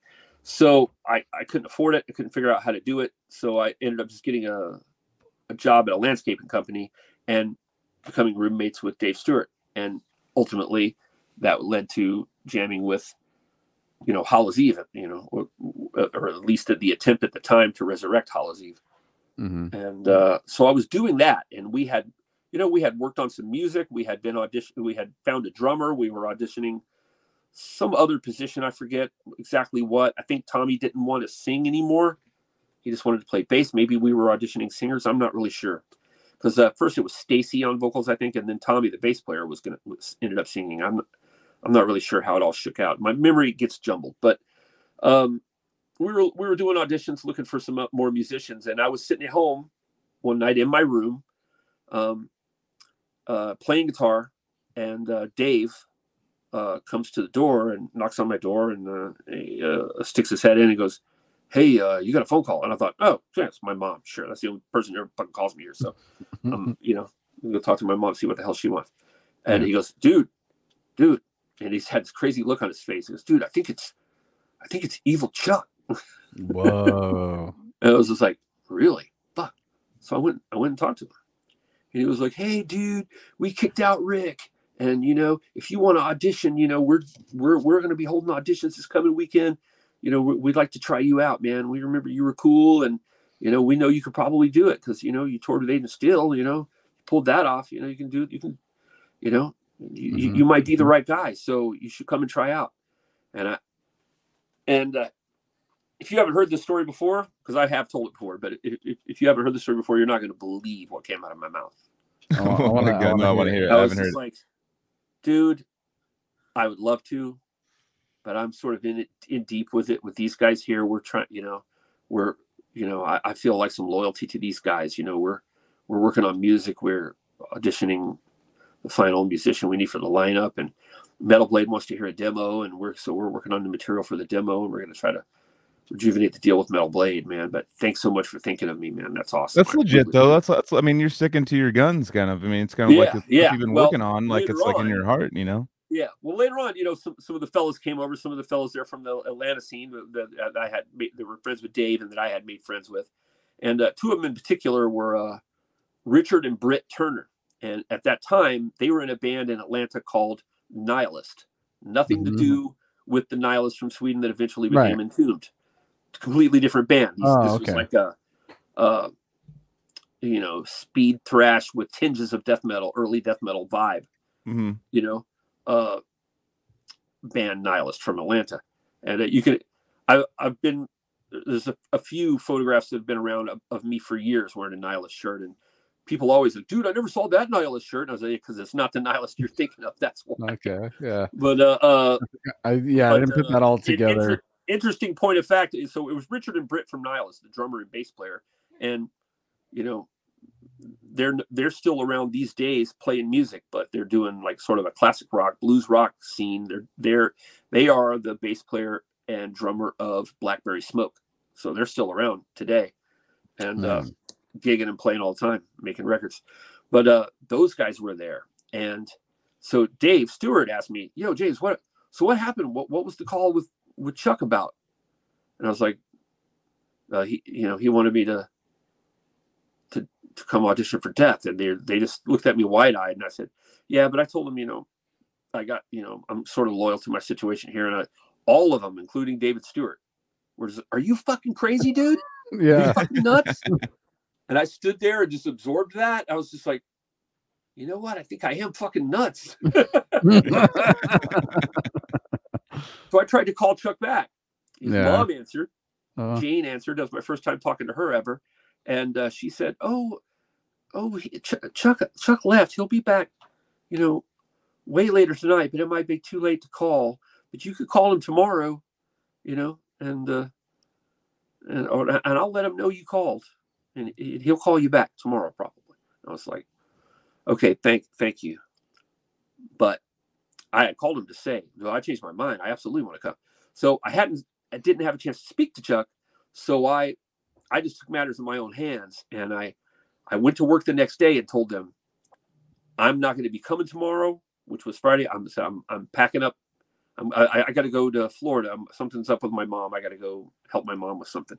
So, um, yeah, I'm not. Um, I'll be back on Monday, following Monday, and uh, they were, you know, they were cool with it. And I, so I had my car packed on Friday, ready to use for, you know, eight, about an eight-hour drive from Atlanta to to my my mom's home in, in Florida, eight to nine hours depending on traffic. So uh, I figured I'd kill Friday doing that. Maybe come out and hang with those dudes on uh, on Saturday uh, in the evening. Spend Saturday since Saturday during the day with my family. Go hang with it. Go meet up with the death guys if I could. Mm-hmm. And uh, uh, you know, I just figured I got to go anyway. So anyway, Chuck yeah. called me back, and I said, "Dude, I'm I'm I'm I'm coming. Uh, I absolutely want to audition. I don't know what the fuck I was thinking, and those guys didn't know what the fuck I was thinking, you know. And yeah. he was just like, "Oh, dude, dude, we had like a little list, man. And when when you passed on it, we called the next guy on the list, and he came down that that night. You know, he came down last night, and and and we we chose him. We told him he has the gig. This is this, guy Mark, this guy Mark, man. He's he's got the gig, man. And I, am sorry, you know. So ah, fuck. And I just sighed. I was just like, well, look, dudes, I'm coming anyway because I've already taken the time off work. My family's already expecting me. Everyone's got their hopes up to see me. So I'm going to come and, uh, you know, maybe we can just hang out. We'll just hang. And they said, well, yeah, well, we're all hanging out and spending the night like at Terry's house on, uh, you know, on Saturday night. So, you know, come on out and meet up, meet up with us Saturday evening at, at Terry's. We'll give you the address. And so I got the address from him and I, and uh, I came, you know, I brought my guitar. I brought, you know, my little practice, my little amp, little, little practice amp, and I brought my boombox and my death tapes. Mm-hmm. And uh, I went and uh, I went and met up with them over at Terry's house on Saturday evening. And mostly we just hung out. We hung out. We talked records. We talked old French heavy metal bands. I got to see Terry had all the same records, you know, the H bomb and the Sortilege and the Satan Jokers and all that French stuff, and uh, that that we were all into. And uh, because you remember this was 1989, and mm-hmm. those albums had just come out like you know five six years earlier. You know, we're we're, we're into that stuff. Totally. And uh, still into it to this day because you're always into stuff you're into when you're a kid usually. Right. But uh, uh, uh, so most of that, most of that's what we did. We hung, we bonded over music and talked. And so I said, well, you know, guys, I'm, a, I'm probably about to leave. You know, get get back to my mom's house where it gets too late. But uh, I don't want to wake her up in the middle of the night coming in. You know, so so. Uh, but you know, it's one thing I'd like to do before I leave. And and, I said, I just got to go out to my car real quick. And they said, okay, cool you know. So I went out to the car and I grabbed my guitar, my little practice amp, my boombox. Mm-hmm. I brought it in. I said, I just want to play you guys some stuff. You know, just so you know, something ever happens with this guy, you'll know whether I can play your stuff or not. And they were just like, hmm, okay. So you don't have to do anything, just sit and listen to me. And I, I played the, I, I put on various songs from Leprosy and Scream Bloody Gore and played along with them. And, uh, you know, I knew those songs really well. You know, I had them down. So yeah. Uh, Hell yeah. Uh, and when it came to like, I had already known from talking to Chuck uh, when he first called me to tell me that they had let go of Rick that he was over Whammy Bar at the time. He was hmm. over it. Hmm. And that's the reason why when you listen to spiritual healing, if you pay attention, there's no whammy bar on it. But I'll talk about that in a minute. Um, um, he just didn't want anyone to. Now, here's the thing I think Rick is awesome with whammy bar stuff. He does that really well. It's, cool, man. He get he coaxes evil sounds out of that thing. But uh, uh, Chuck wasn't into it, so I knew not to try to play Rick's solos. So I would just play my own solos over the top of Rick's. They'd just be going at the same time, but his were kind of like you know whammy bar stuff. So they almost sounded like background accompaniment to my solo, and didn't really hurt anything. So I, I, when I was done, they were I could see them during the time I was playing, them looking at each other and kind of like nodding with like their their eyes like kind of hmm yeah okay you know, he mm-hmm. can he can play the shit he can do it and uh Sick. so I just I wrapped it up I think I, I, think I played six seven songs probably I wrapped it up and uh, thanked them for their time and said yeah man so really cool hanging with you I'm gonna beat it yeah. give me a call if anything ever comes up, or even if you some other band, you know, that you think might could use a guitar player. Mm-hmm. And uh, I went back, ended up going back to Atlanta, and uh, uh, was getting ready to go to work, uh, and uh, the phone rang, and Dave came to my room. Dude, I think it's Evil Chuck again. How long? How many days after you I- got it was a couple of days. It was a couple of days. okay. Um, uh, let's put it, it wasn't very long because I had not completely unpacked my car yet. oh wow. Okay. Uh, I was lazy and I was still I was Definitely I left an impression then. about what happened. You know that I didn't even have the motivation to unpack my car. You know, fully. I mean, I took my guitar out and stuff, but everything else was pretty much still in there, clothes and all that. And uh, you know, I had cleaned out my room. You know, but I came back, and uh, and uh, so Chuck called and uh, he goes, "Dude, Mark didn't work out. You got the gig if you want it. You've already auditioned. We know you can do it. So we don't even we don't even need to try you out. You're just you're in. You got it if you want it. I was like, hell yes, I want it. I'm coming back. I was like, dude. dudes, I haven't even completely unpacked my car, so right on. I'm halfway there already. Yeah. yeah. yeah, yeah, I was like, believe it tonight. I called. I I I went by my job and said, I'm out. Mail my last check here. I'm gone. You know. Yes. Hell And, yeah, uh, dude. and uh, I uh, I hopped in my car. I headed back to Florida. And what happened with the Mark guy was that uh, he showed up that first night, his audition night, when he got the gig. But for the next two nights in a row, th- that that they, they had practice scheduled for, rehearsal scheduled for, and writing sessions, he he called out. He was just, "Oh, we're able to make it tonight." Blah blah blah. This and that. Some excuse. First Mm. night they were like, uh, "That sucks," but uh, okay. He did it the next night, and they were like, "Yeah, you're done, son." And so they called me up, and the gig was mine. damn. So the universe works in mysterious ways. it Yeah. You know, Definitely. and and uh, I'm sure Mark's listening to this because we know you are, Mark. Um, you fucked up, Mark. You fucked up hard, Mark.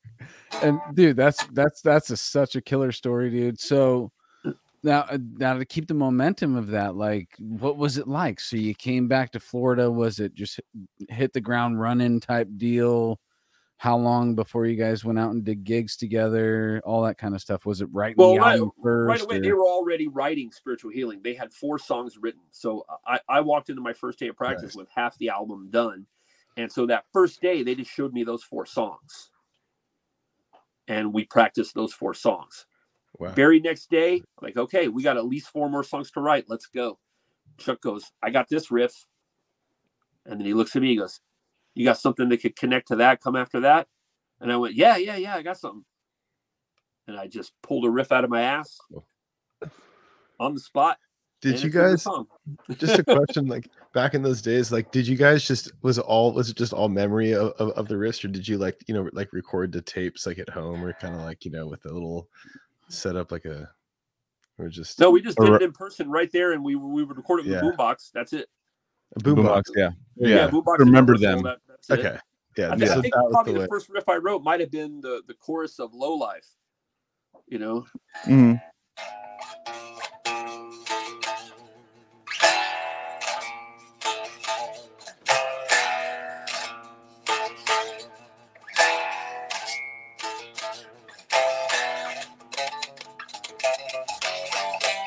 You know what I mean, like that that guy. Yeah. Not Yeah. that guy. He played it right right now, but I mean, he, he played the the opening part of it, and then he stopped, and he was like, "Oh, we need something there, like a chorus or something like that." And I was just, I just played it. I just kind of made it up as I went. nice, dude. Evil. Yeah. Bill Bill came in right on drums, just like perfect, just like he did, almost just like he did on the record, and it just yeah came together So fast. that feeling, So that feeling right. naturally Oh, sorry. Keep going with what you're saying. yeah, so I, I ended up co-writing the remaining four songs with them. You know, yeah. And I was just every single riff that I presented. Uh, Chuck accepted and stuck it in a song. We stuck it in a song. That's that's so crazy to me, dude. I just want to know that feeling. Like, so you're you're Well, showing that's not even you're the weirdest story about it. The weirdest story is we were taking a break, and I was doing a finger exercise to keep my hands warm. I, you know, we we we would open roll up the the storage room door and walk outside, you know, to catch a little air, because these were storage spaces, you know. And I, I was Mhm. doing this finger exercise, and I was just walking around with no volume, or I think very low volume. I had cut the volume way down, and I was on the amp, and I was just like. Mhm. Just doing a little legato finger exercise. That's all Yep. it was. And I had been doing it for a couple minutes. And Chuck, we were all talking back and forth, and uh, all of a sudden, but Chuck just, just keyed in on it. And he goes, "James, what is that you're playing?" And I was just like, "Yeah, it's a finger exercise." and he goes, "Keep doing it." And he runs over and grabs his guitar, matches his volume to mine, and starts, you know, whatever the chord. I don't even know the chords underneath it. Yeah. yeah. He came up with the chords underneath it. I just kept doing that. Hmm Boom. That and that was how we started off Killing Spree, and we wrote the rest of the Right. song. I think probably that evening or that evening and the next. Bang that you. Killing Spree. That's how that came together. Damn. That's really cool. That's Turn it off. that's gonna be such a good That's, feeling, I was just doing to keep my hands warmed up. You know. That's so cool. And yeah, But that- also it's a song. That's just uh synchronicity. It's um just the stars aligning at the time where you guys all were on that same level of I don't know creativity and you guys that that feeling of working with other brains and everybody's brains kind of on the same wavelength and then It it was just 100 percent natural and copacetic. Everything just came together. You know, Yeah. It, it was almost effortless writing those songs. I mean, if there were any hangups, I don't remember them. They were so insignificant. If we had any sticking points or rough spots in trying to bang out those last four songs, they were so small that I don't even remember them all these years later. I just remember how smooth and cool everything came together. And uh, so once you know those eight songs were were done, it was time for us to enter the studio. And this would have been like around probably August or September of uh, of '89 Mhm. and we went into Morrisound, recorded the album, and it, and it came out on uh, came out in February 1990. wow Damn. That's awesome, that's man. beautiful dude i I mean know. Incredible. Yeah. dude. I I hope everybody got some spiritual healing about during that because Yeah. that that is like you you've heard so many nightmares with certain great records, you know, and for when they all come together, like everything's just like boom, everything, everyone's clicking and like hyping each and other for up. you to come in like right at that moment too, and Yeah, yeah. be able to hop on the train as it's already running smoothly, no injuries, you know. You're on Another, the it- sorry, sorry. go No, ahead. no, I was just saying you're on the train and running, and you're you're you're you're full force, just with with how they were, and and that shows how the drive you had at the time, your skill set at the time, confidence, all that stuff. Yeah, you know, I was I was too young to uh, know that I shouldn't be so damn confident. Well, hey, uh, but uh, uh, uh, you know, uh, the, another thing of note about that that album was, as I had mentioned before, Chuck, you know, he didn't want to hear any whammy bar. Now, I had always been a guy that used the bar expressively. Right. Mhm. But I don't need Yeah. to use it. I can, you know, perfectly c- play Band. without a bar. I don't. I don't rely on it as a crutch. I, I, I just use it as an expression thing. yeah. And uh, so I took my bars out of my guitars. I left. I, I didn't even. By the time we were in there uh, recording the album, I didn't even know where they were. Mhm. Mhm. You know, I, I, Yeah. I didn't even. I couldn't even find them. You know, Yeah. so there, there, are, there's no whammy bar. On Was- me. Chuck didn't even have tremolo systems on his guitars. Me, I did, but I didn't have the physical bar itself. So the one spot we decided that we wanted a what Chuck called a grinder at the time. A, yeah, right? yeah. he wanted Chainsaw. one, and it's it's it's in the middle of the uh of the solos on, on the title track, "Spiritual Healing." Sort Mhm. of like Great song. demarks my my part from his. It's just right in between them. Okay. And so I did it because I had a tremolo system on my guitar. But in order to do it, Scotty Scotty Burns had to go grab a screwdriver from the tech room, which I just stuck in the hole, and I did that grinder with a screwdriver because it Oh, yeah, know my- everywhere. yeah, gotcha, gotcha.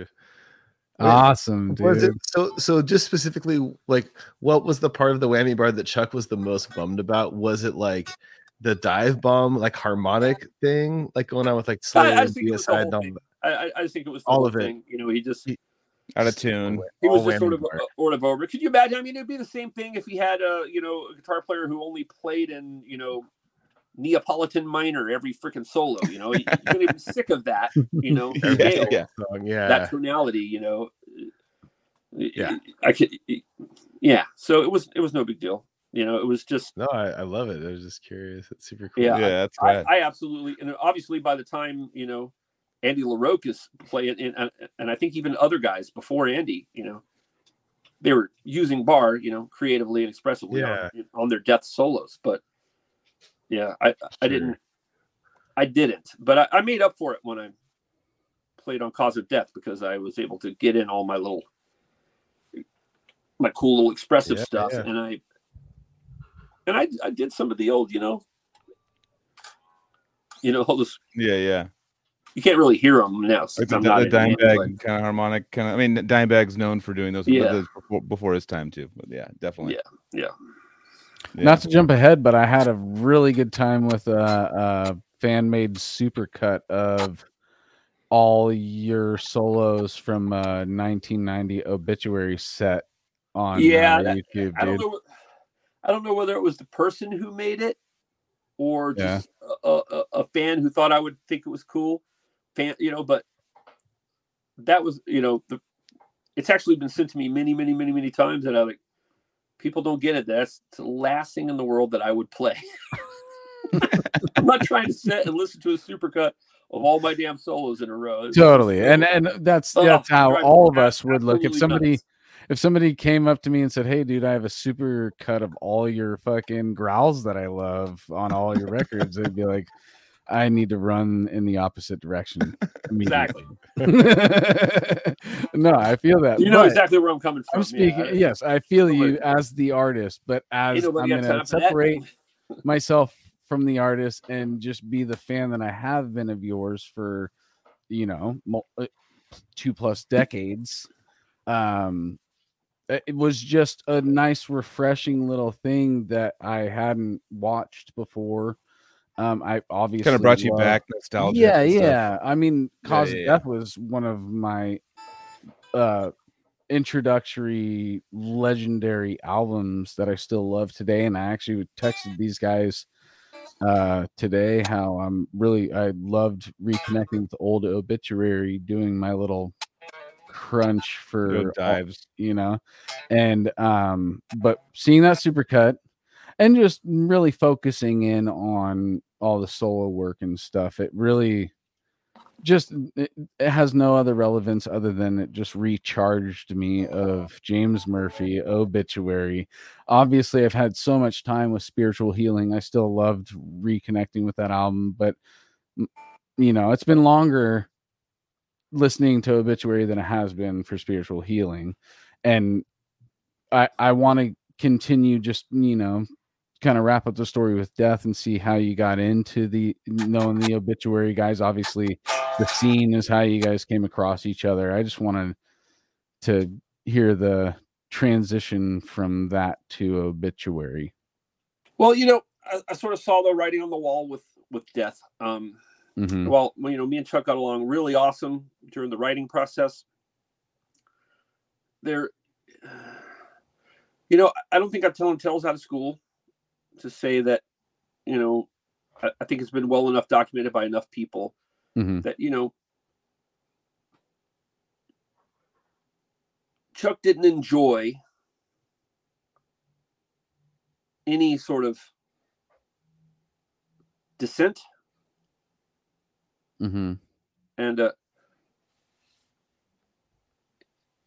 I'm trying to say this in a way dude i dude i love chuck and and uh, uh i i would i would do anything to bring him back you know Totally. good i know i so i don't want anyone to get an impression that i that i harbor any no actually towards chuck just i absolutely don't I, I you know i we've know. heard enough we've heard both sides of it james so don't I mean, you feel know, like you you Chuck, Chuck are can be difficult, but hey, I'm not I'm not painting myself as an angel when I say that. I you know, I was young, headstrong, and you know, so full of shit, my eyes were brown. You know what I mean? Right. So, you know, I'm I'm I'm guilty too. I'm a guilty party as well. But Right. we were all, you know, you know, I, I could have been a bit more diplomatic. You know, I didn't have to flaunt things that I flaunted sometimes. You know what I mean? Like, ego is a i- i mean it ego is like the make or breaker thing for a lot of Yeah. artists dude it's it's one of the driving forces in in the reason why we make things in the first place because we want to solidify parts of ourselves in time for when we're past it'll still be there while we gone we're gone it's just like the same way we make kids yeah, of course. and- and you Chuck know, has absolutely carved carved his niche in the in the Mount Rushmore of music. Period. Much less Right. less death Yeah. metal. So So he Um, succeeded in that, but I'm saying the But, uh, you know, what uh, gets you there is with ego, you know. And I'm not just saying with yeah, yeah. it- No, we all Chuck, had it because we were we were young and and it's stupid. and I know. had it too, and and we've all went through that early Yeah, 20s yeah. phase So I, of I like would say you know Chuck Chuck was very much going through that when when when we parted ways. So was I. You know. mhm, mhm. And uh but you know chuck had a little bit of that that impulse to shut people out like the way john Cyriis did. Like i remember the very first i think the second show i ever played with death um I, I played two shows with death prior to spiritual coming out at least two. There was one in orlando and one of them was milwaukee metal fest i think. Milwaukee metal fest three maybe? I don't know. But uh, uh, we were headed up to Milwaukee, and you know, I I was looking at we were looking at a list of all who all was playing, and I remember that it, it listed Immolation as playing. Now, as a tape trader, I already had their demo. nice. I already was an Immolation fan. I Hell knew, yeah. and I, I had heard that they had been signed to Roadrunner. I knew they were going to be coming out with their debut. I was excited, and I wanted to meet these guys. yeah, And uh, Chuck was like, "Whoa, immolation, man! Fuck these, you know, these new breed bullshit bands." And that's what he would call them, you know, bands like Mhm. that. Any band that came along after him, unfortunately. But uh, uh, you know, that was just youth. You know, I'm- I'm quite sure he grew out of that impulse. You know, right. Well, I was just about Um, to say you just ran into another nuclear assault situation, dude. yeah, Somebody it was, telling was- you that you're not, not as bad. you shouldn't be say- down with what you're down with, dude. Yeah, it wasn't as bad. Like he didn't antagonize those guys. He wasn't throwing them, flipping them birds and stuff. Yeah, like he that. didn't No. fight you over it, and you didn't Yeah, have to noth- swish nothing salt that, water but- with him. But he wasn't It wasn't happy that I went on went right on ahead and talked to Immolation and got it got their T-shirt and wore it and got yeah, you know and so things like that and you know and uh, I would buck up against that because especially after having experience with Agent Steel I would buck up against it. I could have handled it more diplomatically. And then you know there was also just the raw side of me that he had to deal with which was you know I I had come from this military family background and I was uh you know it, it was a difficult situation you know. I don't, I don't want to say too much about it because it involves too much of my private life. And Right. plus you know I, I love my dad and he's an awesome dude but Mhm. uh you know i there was a certain amount of uh fight ingrained into me that Mhm. less time was spent cultivating like my ability to get along with other people out in the world like you know some people will spend that kind of time with their kids more time was spent with on me you know how to fight you know yeah, Yeah. um, verbally and physically but you know but so it came out sometimes verbally with me you know Mhm. Mhm. i didn't have good people skills because i wasn't taught good people skills i learned them myself you know over the years yeah. you know you, you just yeah, you figure out how to fucking behave you know totally. like oh Yeah. this isn't working you know so let me try this over here you know Trial and something. error. Yeah, let me try what other people do that seems to work for them you know Yeah. oh wait not only does this, this work it feels way better it makes me I feel like a better person you know i was combative um and i would you know i could take a tone in a heartbeat Mhm. you know what i mean back then Yeah. I, I could really i could take a tone with you in a heartbeat and you would be like Mm. Yeah, Fuck. fuck you you know why are you talking to me that harsh You know? Yeah, yeah, yeah. yeah, i could do yeah. it you know i could do it and i would do it occasionally it would pop out of me Yeah. I wasn't in control of it back then, you know, and that rubbed a truck wrong, and rightly so, you know, Mhm. rightly Mhm. so. And I mean, coming uh, coming from Mantas and stuff. I mean, that you know, like what you've dealt with in the past and stuff. You had a really kind of gnarly upbringing into bands and stuff. So like, I could see that you kind of having that protection up or something. You know, something being like, okay, well, I'm not really sure in what in what way you were referencing Mantas there. Yeah, you you said the wrong anything to do name, with Joel. Mantas. what's his name? What, what what- what's am I mess, fucking up the name? Agent Steel. Agent Steel. Agent Steel. Okay, yeah. Yeah. Just that whole situation. Fuck, I fucked that up. like, Um, the whole the whole that whole situation though of just like the craziness that you got brought into this the music scene, and like I could see Yeah, like, yeah, yeah. And like that, a you know, protection, you know. well, you saw how I bucked up about that. You know what I mean? Yeah, I, yeah, yeah. I, I fought back against that, and I ended up getting the upper hand in the end. And uh, but you know, I kind of had that attitude, like, oh, this is what the music business is like. Well, I've got experience being an asshole, so I, you know, it's yeah, not that I consciously thought I needed to be an asshole, but it just unconsciously came out of me because Mhm. this was how I was raised. It was, how I learned to be. It was how I was taught to be. military. You Yeah. know, I'm I'm the guy now. I, I'm you know I'm I'm a I wouldn't say I'm a pacifist, not by any means, but Yeah, you know I'm not going to run out in the street and fight nobody unless I absolutely have to. You know what I mean? Yeah, unless I'm defending house, home, and family. You know?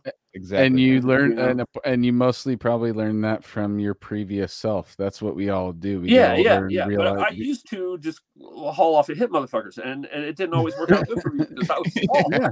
all right. I was skinny. yeah, yeah, yeah. so you know, uh, I carried a few ass whippings from that. You know. and uh, uh, but I didn't care. Uh, I was mad enough, and someone said something, you know, bad enough to piss me off. You know, I, I, I punch him in the mouth. Right. Yep. Yep. And uh, Find every excuse to blow off some steam. you Yeah. know. Yeah. yeah, and uh, you know, it, certainly by the time I got in Death, I was I was over the physical part. I wasn't all, all that. You know, I had just two years prior gotten in that massive fist fight with that guy that was working for Agent Steel. You know, because I liked King Diamond. You know, Over King Diamond. That's so funny, Yeah, yeah. dude. Like and uh, one of the uh, gnarliest brawls. Of, But, It- but, you th- know, that's such a funny wasn't trying to story. One of the gnarliest brawls I've ever had is over me enjoying a band. Yeah, yeah, and, and, and, you know, so so mostly what got me in trouble with death was my mouth, you know, and uh, Yeah. and you know, and and of course, you know, you got to watch your mouth around. Now, you know, he's a big teddy bear, but Terry Butler could squash you you wanted to. you know, Hulk he- he- smash, You know, he's Terry a guy, smash. but you know, he could if you pissed him off bad enough. Was it was that Geezer's was it was it really was it Geezer's kid? No, Geezer, not at all. Geezer, okay, okay. Not That's- someone to told me Geezer it was Geezer Geezer Butler's kid, and I was like, no, oh, they, Jesus. they happen Okay, to have the no same name, Terry Geezer Butler and Terry Butler, but and they're both bass Oh, players. gotcha. But he's he's not related at all, you know. Okay, gotcha. That's all. That's No, I- that's how young I am. Yeah, yeah. But uh, but yeah, you know, uh, uh, uh, you know, so you know, I might I minded my p's and q's to a certain extent in death, but uh, certainly my mouth got me in trouble more than once. Mhm. and just little things like I would speak out, like you know, like for instance, Chuck took a when we were getting ready to head out on the road. He, he this guy shows up with him to practice one day, and he's gonna be our. Chuck is telling us this is gonna be our sound guy on the on the spirit on the tour, and I'm like, okay, cool, all right, seems like a nice enough guy, cool. And I didn't know that much about sound reinforcement back then, but I knew a little bit, and I knew enough to tell if I was talking to someone who didn't know their ass from their elbow, you know Mhm. and uh, it- w- with regard to it. And uh, I got to talking to this guy, and it was very clear to me. It's like, holy shit, I don't hardly know shit about running live sound, sound reinforcement, and I know orders of magnitude more than this guy. I at least know what a crossover is. I at least know what a compressor is. I at least Yeah, know, yeah. you know, what a send is. You know what I mean? You know, Mhm. and, like, this guy, I don't know, man. Maybe he knows. Maybe he knows what this stuff is, but he didn't know how to use it very well. And Yep. something about the things he was saying clued me into that. And so I said to Chuck, I, I pulled him aside and said, "Hey, Chuck, your friend seems nice, but man, he doesn't know his ass from his elbow when it comes to sound. We're gonna sound like shit." He got so mad at me. Oh, he was so fucking mad at me. I thought I was gonna get fired right then and there. Describe we his reaction. Just describe describe how you'd react to that. Like, cause uh, Chuck reaction of you telling him that. Like, what did he do? Like, what was his like? a stern remark, walk away, then broody, and very just dark eyed towards you and and just want to talk to you and you just get the Yeah. vibe. You know, that's Totally. kind of what, what what would happen. And Yeah. uh, so I, I had I had spoken up. Well, you know, first day of the tour, you know, we got Devastation is opening up for us. And they got Oh, this yeah. guy named Walt running sound for them. And they sounded fucking amazing. And then we sounded like shit.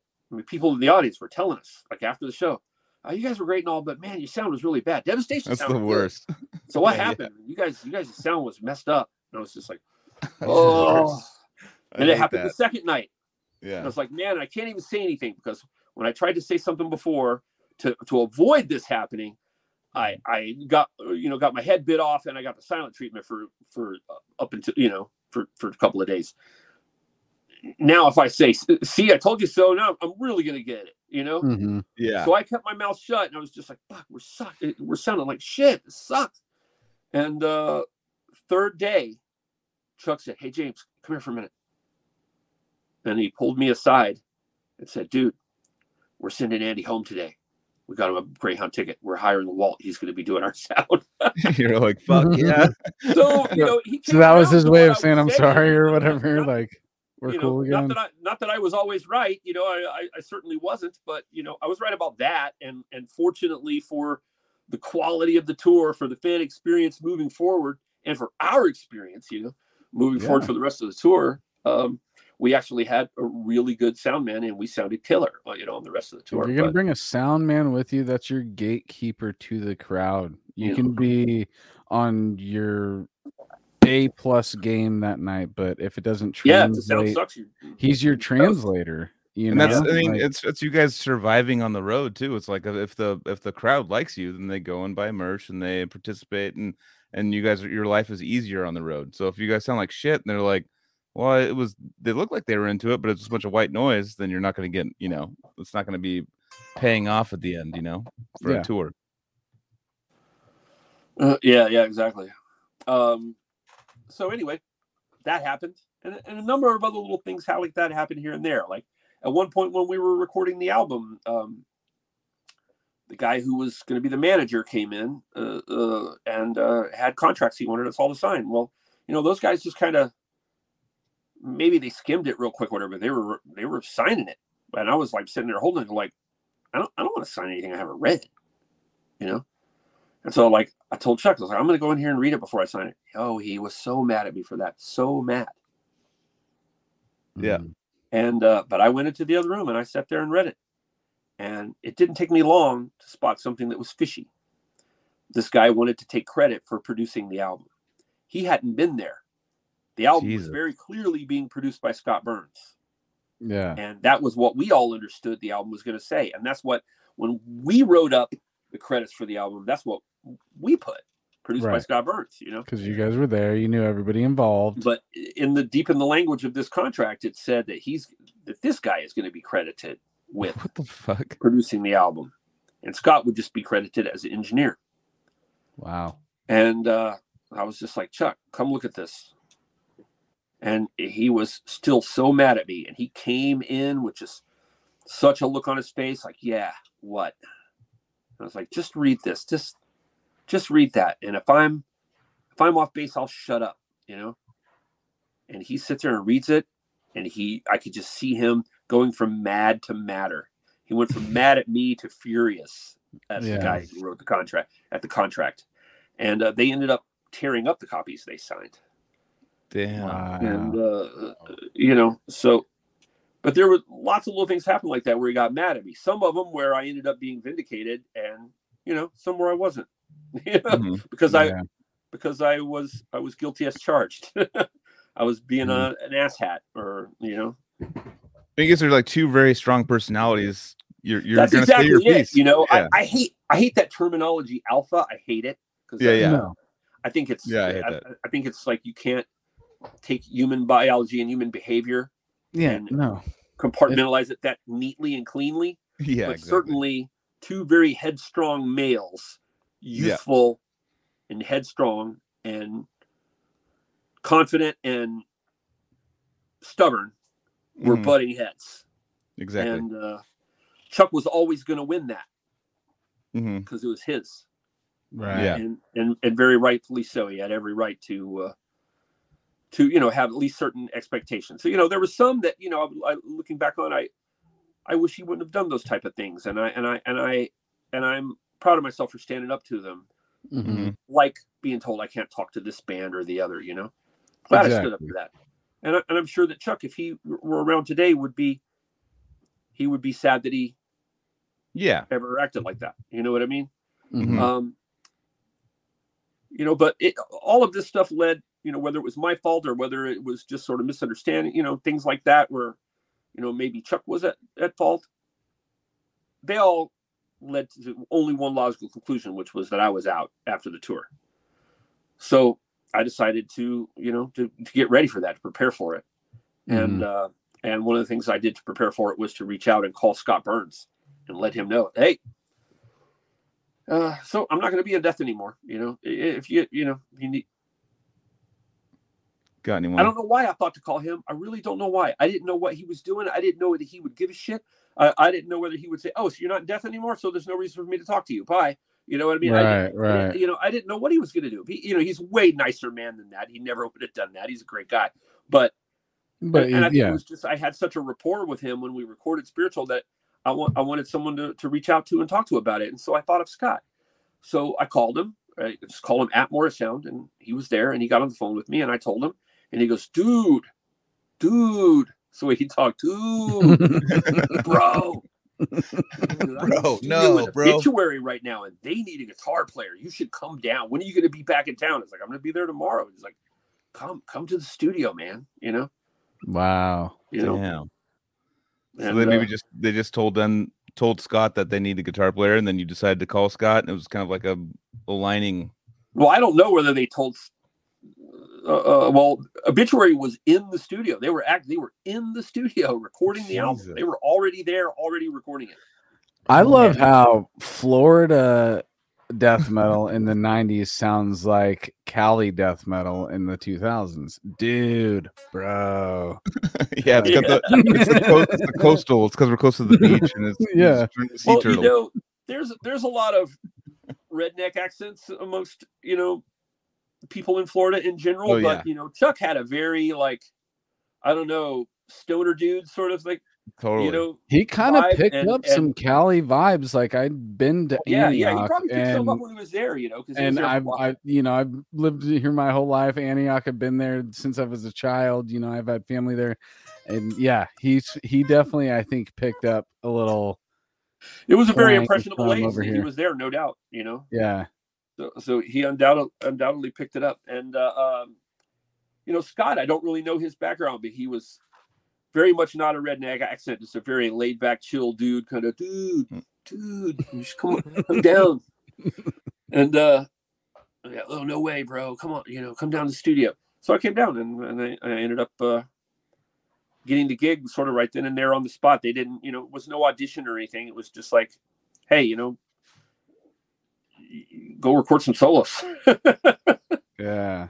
they're the tracks are ready. You know, go go ahead and record some solos. I think I spent like, you know, like a day and a half. You know, you know, doing the solos. And you So, know, a day and in- a half by that I mean like probably about a six to eight hours one day going through, and and and uh, a couple of hours on the next day.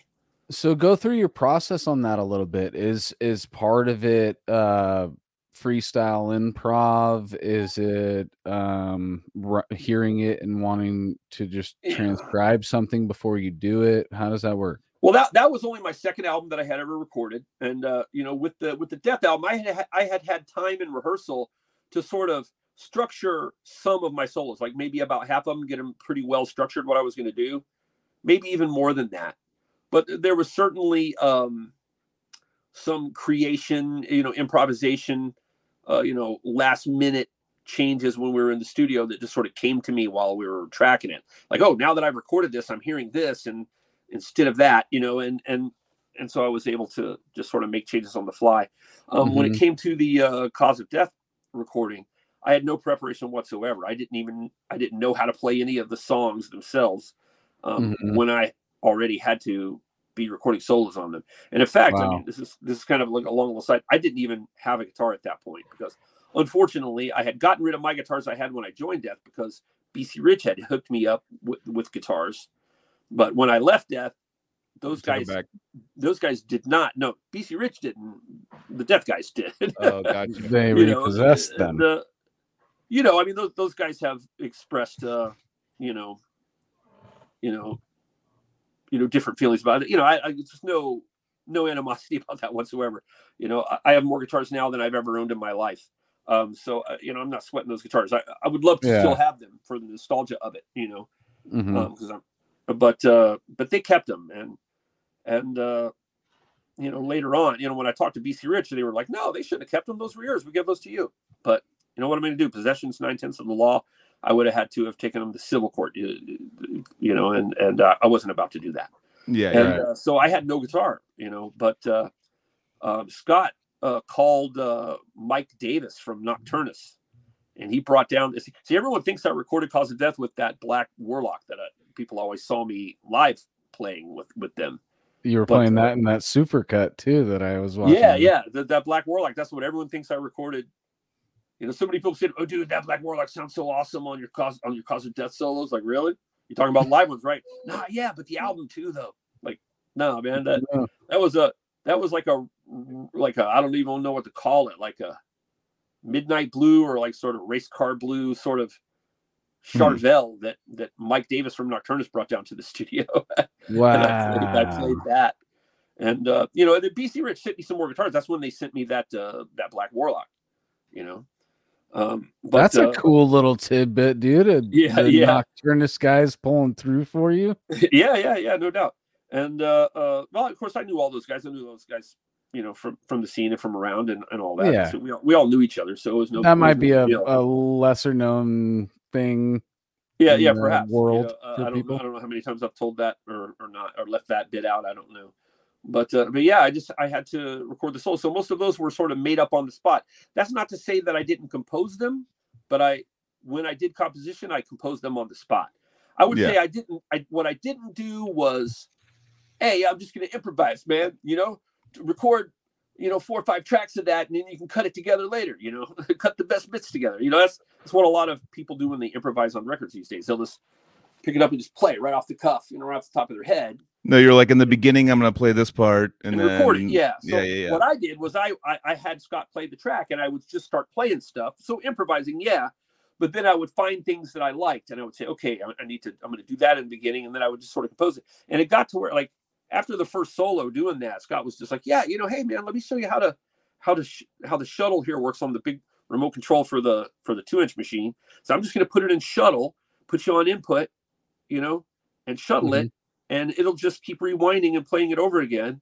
You know, take your time, figure something out, and once you're happy with it, come get me. I'll be out in the lounge, you know, watching TV or whatever, and uh, and then I'll record you, you know, or eating or whatever he was going to do, you know, on the phone with his with his wife or whatever, girl, maybe she was his girlfriend at the time. I'm not sure. You know, he went and killed his time, you know, and and so I would just sit there in the control room by myself, and I just kept playing over the parts until I find things I liked. I would just improvise until, ooh, that sounded cool, and I would save it, and you know, in the mental clipboard. And once I had the structure down, and I knew what I was going to do, I played a few more times to get it under my fingers, and then I'd call Scott in, and we'd go for Yeah, takes. composing. Yeah, it's it's like a it's a Mhm. really fast compose. I mean, really. I mean, Well, there's for the time, and then there's there's composing. There's like you know, it's like you working on. All right, this is cool. This can work here. This next. Yeah, I mean, chord in, in pure gonna work im- here. in, in pure improvisation, you would be playing something different every single time it rolled. Totally, exactly. So I started off the first take or two was pure improvisation, yeah, but that then I would identify the bits that I liked, right. and then I would save those, and as soon and, and repeat them, and as soon as you start doing that, it's it's composition and not improvisation. So That's it would really just go from improvisation to more less and less improvisation until it was completely all you need is the little seed. You just need Mhm. one Yeah, little yeah, exactly. Check out my headphones right now, guys. Uh, but you need you need a uh, just one little seed that you can build in all directions after that. Once you get Yeah. one little like thing planted, it, it's all just I mean, you know my metaphor that I'm going with right now. You water it, you know, and then it grows out in all directions.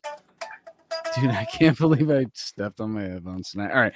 So um that's rad as shit, dude. I love hearing that too. So that session gets done, and then what's the like plan forward? Like, are you in the band for sure? Yeah. In the Well, studio? well, kind of you know from, from the moment that i from the moment that i got the gig mm-hmm. you know they we sat down out in the in the tables in the lounge at at Morrisound and you know we were just discussing you know the the particulars of of whether i was going to do this and what the what the terms were going to be to, to a certain extent you know um it certainly wasn't comprehensive you know but uh the one thing that they did cover they said look we didn't want alan to leave he's our bro we came up with him. We've been doing this with him for a while now, and he's our boy.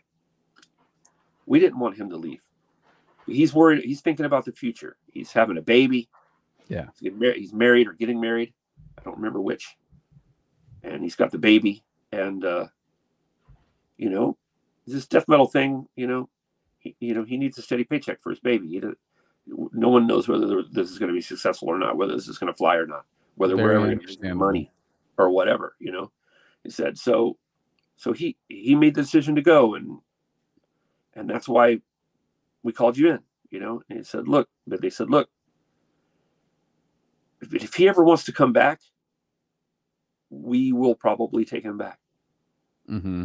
And they told me that first day, and so I knew that it was always a possibility.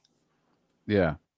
and you know now i would say that i was i had much more in common with chuck and i had much more in common with you know i had much more in common with chuck than i did with the obituary guys i got Mhm. along with them fine you know particularly at first you know but you know they were very much you know like you know good old florida boys you know just wanted to smoke weed drink beer play death metal have a good old time you know and and i wanted to do some of those things Yeah. but i also wanted to be very businesslike and very you know and I, and I and I had goals and I and I I wanted things to to be a certain way that they weren't necessarily ever going to be because that was their band and their band is the way that they wanted it to be. You know what I mean? So Yeah. I was always a little bit uncomfortable. I didn't speak up about much though. I didn't speak up like I did in death. I had sort of learned my lesson about speaking up. And I, I just wasn't good at communicating like that back then. I wasn't good at communicating how I was feeling. So the things that I was unhappy with just built up. It Right. built up like a pressure in me. And uh, you know, I, you don't need to go any, into any details. Just suffice to say, there were things about the way business was done. Not that there was anything wrong with it. They all agreed to it and they liked it, and it was their band. So more power to them. Right. But it wasn't how I wanted to do things. mm-hmm. So, and with my lack of ability to express it or discuss it with them at the time, you know, I just didn't have those skills, you know, those verbal skills and people skills to deal with it. So I clammed up, um, and uh, it built up like a pressure, and it came out. It just it oozed out. I was not a happy camper Yeah. ninety percent of the time that I was in obituary. My happiest time in obituary was recording those solos, and then you know, and then the album release, and you know, there were the odd shows here and there that were great, but I was always so unhappy about just on a base level the way certain things were being done that I'm more than positive I wasn't the most pleasant person in the world to be around. I had my reasons. I should not have behaved like I did. I didn't behave that way on purpose. I behaved that way because I was trying to put a clamp on my feelings Yeah. and it wasn't working all that well. It's starting to steam up. You're like a steam. You're steaming. You're starting to steam, Yeah. and the pot. The pot's Yeah. rattling. Yeah, yeah. And it's Yeah. kind of like a rubber band effect from the previous situation you had. You know, you were you were open and expressive about. yeah, and I got I got you I got smacked down for it, and that's so why you you recoiled in it too, and then it was you tightened too far up. You know. yeah, and it, it just led to me kind of boiling over. hmm Sorry, I forgot how to drink a beverage. A 129 Arizona. Yeah. One twenty nine. Ah, yep, completely forgot my beverage drinking skills. That is all good, dude. You drink Uh, five I'll of those a day. on It's an extra later. dollar to your budget, dude. You drink five of those a week. Sorry, I said a day. A day. I like, A doll- well, even if it there's there are people that drink five of those a day. Come on. I know I've there drinking at least two of these a day for like 30 friggin' years. Yeah? damn. Now, Whoa, man. I'm I not- don't have diabetes. No, I'm just saying that's And I've never had a kidney devotion. Everyone else in my family has had kidney stones. Well, have They you, all you- hate green tea. So I were think you that's ever now? uh, proof. Were you ever drinking alcohol and stuff? Like, did you like? Were you ever like I'm- partying I'm, and drinking? A very, uh, uh, I'm a very casual uh, uh, drinker Okay. and a very low, small amounts. Like it Yeah. doesn't take much to get me a buzz. And um, with with with a few notable exceptions in my life, I stop with the with that. Once I got the buzz, I call it social lube. I got some Mm-hmm. Yeah, social yeah. lubricant going. Right. Then I, then I just ner- will nurse the same drink the rest of the night. Like I'll drink the first one or two pretty quick. I start getting my, you know, my little buzz going, and then I, I- I- as soon as I have that, I slow right down, and I'll nurse the third drink for the rest of the damn night. You know, That's smart. That's and very very I've always done that. yeah. You That's ca- a- your a lot of your metaphor of social lube it just made me think like you just kind of slightly throw a little bit just enough lube in there but me and Joel we like jump in Yeah, a we go vat too of hard. lube we No, jump I, in I, a used- I used to talk about like I, like I would come home from work and stuff from like a twelve hour day at work and we had a podcast. I had a podcast and I've been twelve hour day. I got I got six or like re, like today I got a few hours of sleep.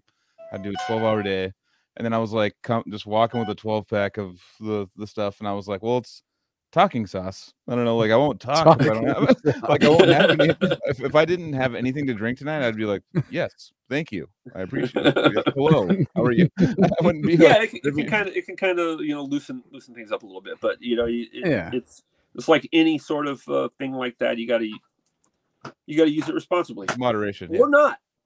or not, not. yeah If, Yeah. if you don't, well, then you know, as long as then you're, just as long as as you're not hurting every anybody else the then just consequences of that, you know, more power yeah you.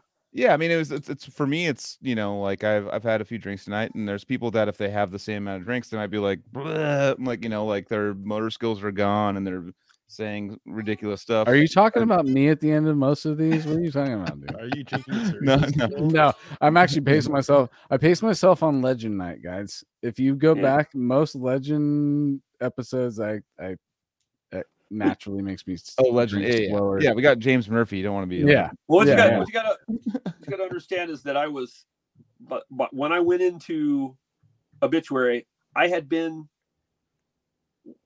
w- uh, with death when those guys were complete teetotalers, except Chuck, who smoked weed. Wow. Nobody else did anything, and so I had sort of habituated myself to that.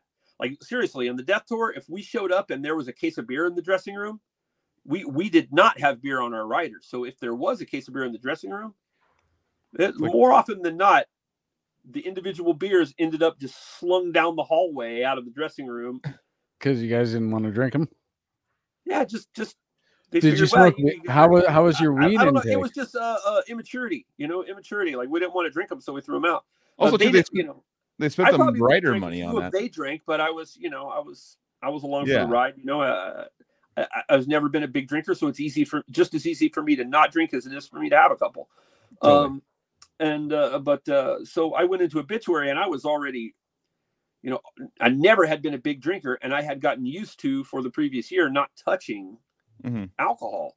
So you know, so I was. what was your always- relationship or is your and relationship those, with those guys party, man. You know those guys. Those guys are partiers, man. They like to. Yeah, like to have totally. a little bit of fun, a little bit. you Oh no, know? I, yeah, I hung out with them at Psychofest. They're a little. Oh yeah, bit- and more yeah, power to them, man. The- the- yeah, the- yeah. You know, if, if if I had been a, a, a drinker even back then, I, I would have probably had a lot more, a lot more Yeah. fun. But you know, but uh, uh What about weed?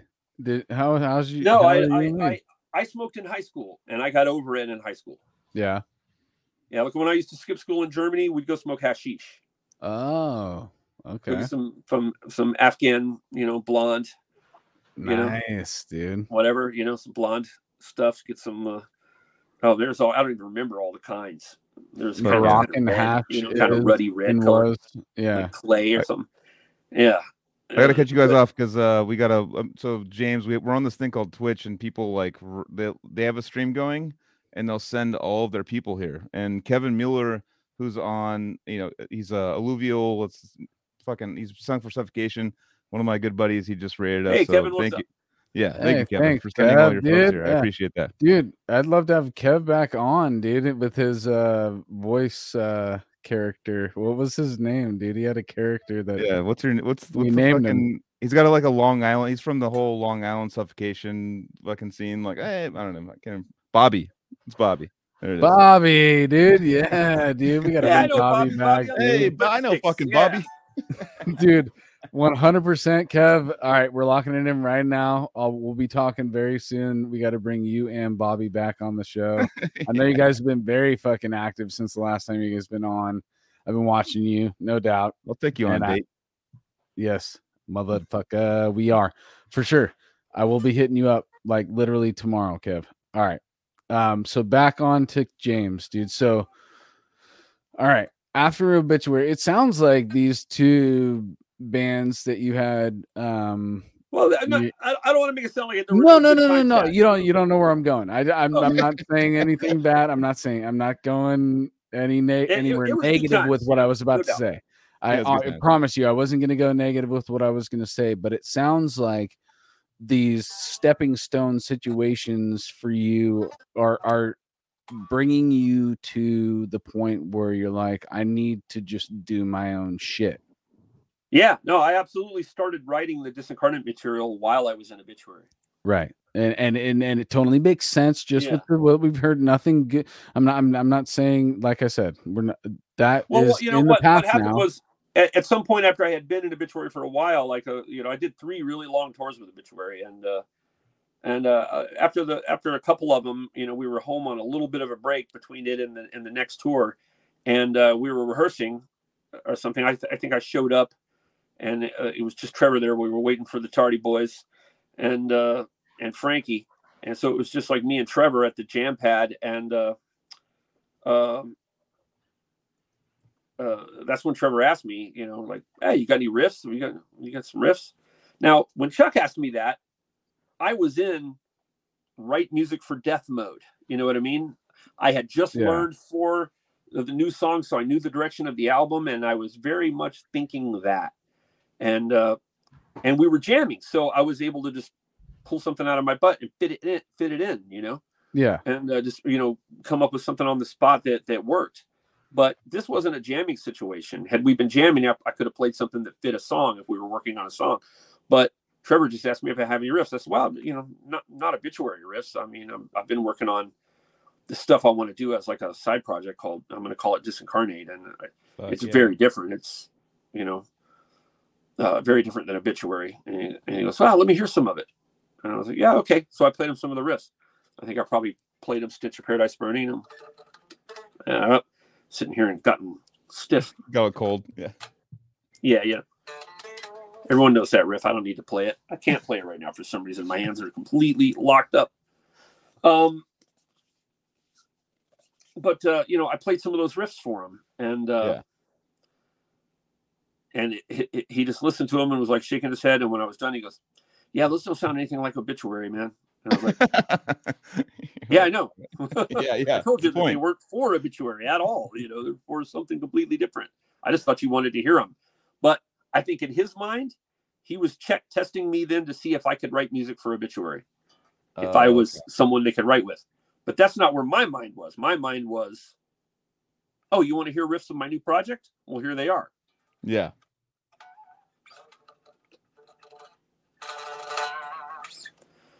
Man, that is some serious wrist lock right there.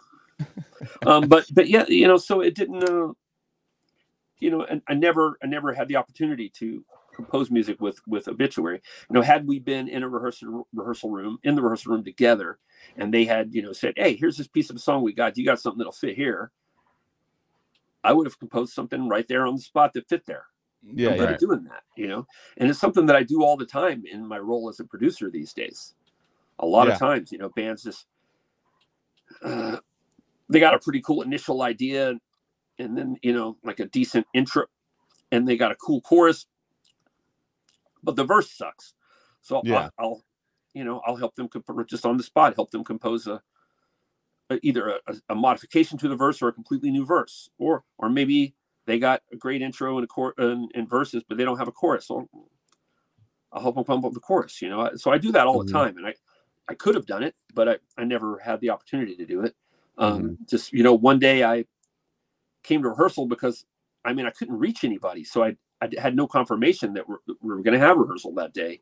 No one was answering the phone. Back then, it wasn't that big of a deal when no one answered their phone or no one responded to you because you know people had to be home to get the Yeah, call. landline. Yeah, yeah. and uh, uh, uh, Leave a message. so I was like, well, you know, I couldn't reach any of them, so I'm gonna just show up because this, this is our normal day. It's one of our normal days, so I don't want to not show up. So I'll show up, and uh, I showed up, and I could hear them already jamming, and uh, I didn't immediately snap to the fact that there was more than one guitar Uh, coming out of there. So I got out, and uh, and um, and at, right about that time, Frankie comes out, and he's like, looks at me, and he goes, "Oh, hey, James." I was like, "Hey, dude, what's going on?" And he's just like standing there going, "Uh," because me and Frankie always got along great. Um, the whole Yeah. time I was in the band, and for all the years after I was out of the band, up until he, uh, you know, un- unfortunately passed away, um, tragically, you know, uh, it's that's still uh, uh, still uh, rough to think about. But uh, Right. but he was he was my my closest friend, and you know, the guy that I got along with the best in mhm. obituary. Um, maybe he was just the best at uh, you know at, at, at dealing with me. I don't know. Um, but uh, uh, he, someone you uh, connected with, yeah. yeah we can we connected you know we, we understood each other and uh, uh because he wasn't a, a laid back florida party boy he you know he was a new york kid you know Yeah. yeah. and uh i identified much more with him and his just personality in general um so but so I, I didn't you know he was standing there being quiet so i was just well i want to put this guitar down i'm going inside you know and i opened up the door and walk into the room and there's allen west playing through my amp no less Oh, Oh, shit. like your equipment. and Jesus so I, I was just standing there going well i guess alan decided to come back huh Damn. Damn, So I just said- I just said, hey, yeah, well, you know, no big deal. It is what it is. You know, no, nobody needs to say anything. I'm just gonna pack up my stuff. You know, Did you Yeah. take your amp with you? oh, of course. Like, get Oh yeah, yeah. You gotta take your. hey, You don't No, leave there, your amp. plenty of amps Okay. there. I'm sure that they. That's carried an on. awkward moment too. Like, uh, can you please unplug from my Yeah, thing? dude, I 'Cause, couldn't uh, even swear right now that he was actually playing through my amp. And just, you know, it was there. It was That's behind. the- It was, the just- it was memory just one of those yeah. moments where you're just tunnel vision. It's like, I mean, Yeah, a lot of people they relate uh, bands to relationships and stuff. So it's very equal to like you have kind of this like loose girl you're dating, and then she's with her ex, and you, you walk in, and you're like, oh, well, yeah, I kind She of always- expected this. But yeah, yeah. It's like like if you were dumb enough to to to invest in a relationship with a girl who told you that, hey, man, yeah. when my ex gets out of jail, I might start banging him again. yeah, exactly, You go, exactly. oh, okay. Yeah, whatever. I'm gonna show you. Yeah, yeah, yeah. I know. You know, and uh, uh, but but you know, you know, those guys were they were very forward in the beginning, you know, to tell Yeah, me yeah. that Allen might come back. But you know, they were a little bit.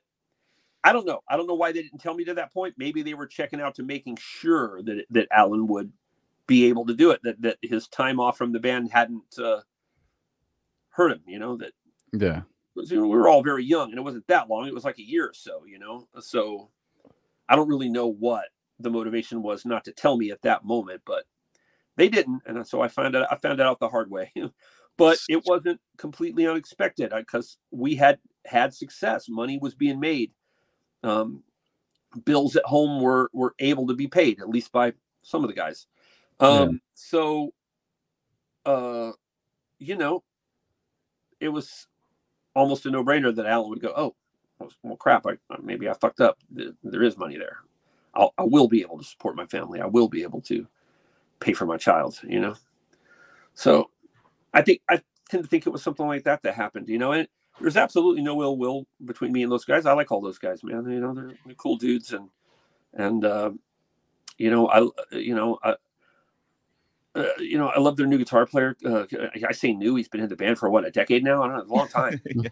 Um, That is in our terms it's new. It's kind of like yeah, yeah. You know, Kenny, you know, Ken, Ken, Ken, Yeah, Ken-. Kenny's awesome, man. He's he's a really uh, fun, cool guy, and he's uh, and he's a good player. You know, Yeah. and uh, um, and you know, and he just he fits right in with those guys like a, a fucking puzzle piece, you know. Right. So, um, you know, uh, and you know, and Terry, you know, Terry's Terry's my bro from from way back, and and you know, I I, I still, you know, I, I respect all those guys, and uh, and uh, and I get along great with all those guys. Great, dude. I love that. That's right. That's cool. Yeah, yeah. So talk about what how you move forward from that though. Like okay, so you, that well, you know, I had already I already had my disincarnate thing going, so Yeah. it was just I just what I did was I called Roadrunner Records and said, "Hey, so turns out this side project thing I mentioned to you once that Now y- it's you, were that force. interested in because it was just a side project and side projects don't sell." You know, well, it's going to be my main band. I'm going to do Yeah. it for real, you know, and uh, and they were said, "Well, damn, well, let us hear something." So that's when I made the demo tape with the drum machine and the bouncing back and forth between the two tape decks. and that that impressed him enough to to uh, uh, to to uh, get me to go to Morrisound to do a uh, a three song demo, which was the Soul Erosion demo in 1992. Um, do you have do you have that first del- the double cassette version I do, but only only on cassette tape, and um, wow. Um, I, I want to make sure I'm set up and that my set deck is clean and ready to go because I, I I don't think I'm going to get too many Oh. passes on that tape. You know what I mean? Yeah, Yeah. I, want to try to digitize it into into Pro Tools and and and have it digitally available. Because be ultimately. I'd like to offer it as uh, like a little little bonus thing to. Oh, dude, that's Yes. I eat that stuff up, dude. So you got Yeah. one fan already ready to go right here. Oh, me too. cool, dude. You would be surprised how close, in some cases, my program drums were to what ended up on the album. Because I remember, you know, when I, when I when I finally got Tommy, you know, and and he he had to learn the songs from. Uh, uh, initially from those demos, he was he was learning the songs when I already you know had gotten Alex Marquez to come in and play because Alex Marquez was just a monster, man. He he nailed that shit in no time. Like you know, I, I gave him the same tape and he came up with stuff and he just threw it down in the studio like it was nothing. Um, but Tommy also had the ta- that tape I made with the drum machine and he was learning it. So when it t- came time to go do the record, you know, in some cases he was copying a little bit of what Alex did, but you know, on those three songs. But in in, in many cases, he uh, was referring more to what I did in the drum machine demo, and I was just like, "Hey, Hmm. Tommy, you know, you can." I'm not precious about those parts I program, man. They're just placeholders for me, just to give the general o- over overall idea, you know, the sort of outline. Said you can you can be creative there, and, and Tommy was just like, "Oh." You got to understand about Tommy. He's, he's, he's basically Cajun man. He's basically Adam Sandler Cajun man. Really nice guy, super super cool, chill dude, full on Cajun man. Like, you know, like you ask him, "Hey Tommy, what's your favorite band?" Suffocation. what other bands do you like, Tommy? Immolation. very, very much Adam Sandler Cajun man. Uh, God. but uh, uh, uh, uh, Tommy was like, "Well, well, you know, uh, Jim, you know, I like the parts you recorded, bro. I, I, I like what you program. You know, it's sounds cool to me. You know, it's like, oh, okay, man. you know, right on. Okay, I mean, just know that you're free to create here. You know, Suffocation. So, Dude, you my know, my Yeah, broken headphones just flew off of my head because I threw my head back in laughter on that, dude. oh yeah, uh, and uh, uh, also, also, I like incantation. Yeah, sorry, sorry, Tommy. I love you, bro. That's amazing. Uh, Holy shit. love it.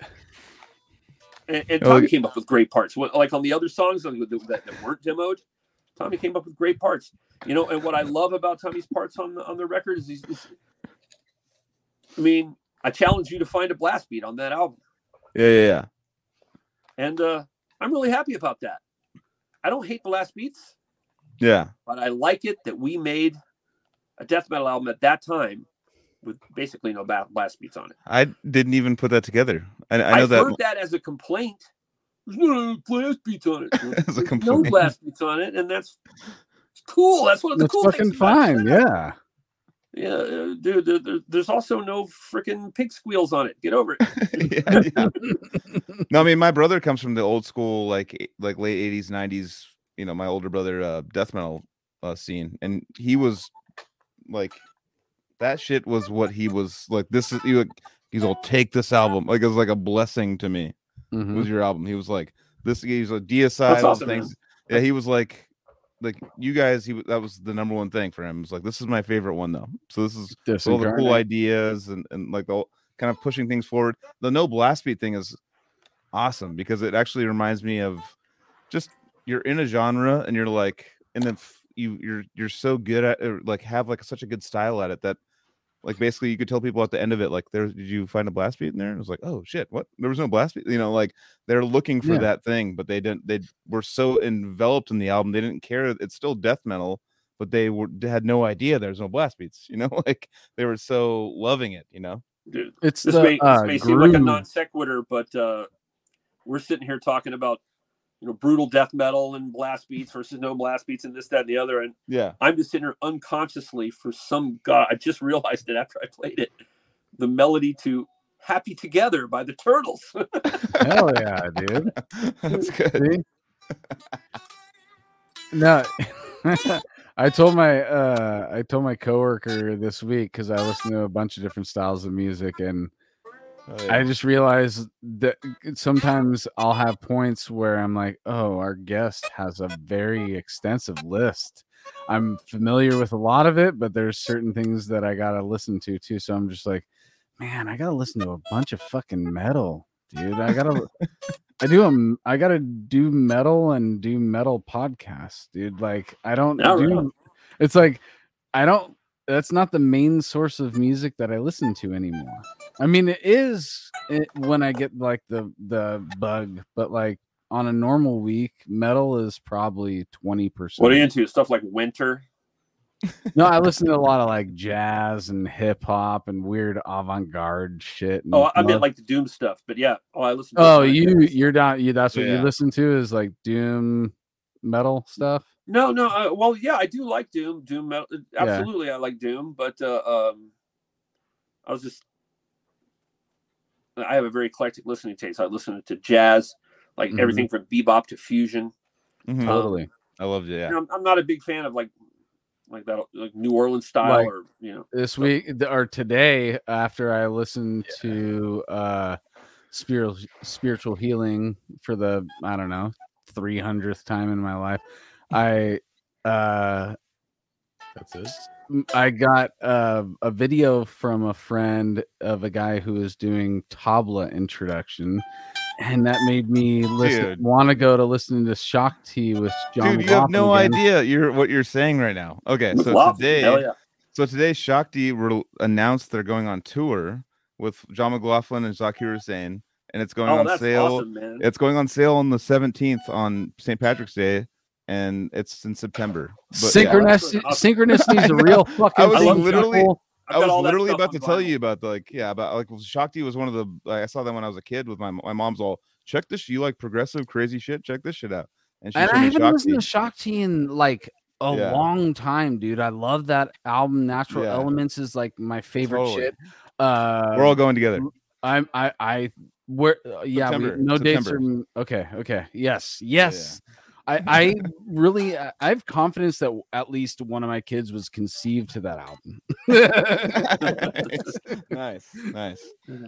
I mean, even seeing um, I saw you know like Stanley Clarke a, a couple months ago doing a like a Chick Corea tribute set, and I was like, this is so. I was like, my whole I was like in chills the whole time. I thought I had the flu because I was just like, this is so awesome. But everyone that was there was kind of like, oh, these like all up, and I just had I just had like a death metal. I just I was I'm gonna go in a death metal thing because I don't want to do the whole like everyone in their ties at SF Jazz going like, ooh, me too. You know, like I didn't want any I didn't want any of that stuff. Just like I was like, I'm gonna go the most abrasive thing because I just feel uncomfortable and this I- makes I me feel better. Oh, you guys, you guys have would- referenced Holdsworth, and you're talking about fusion and stuff.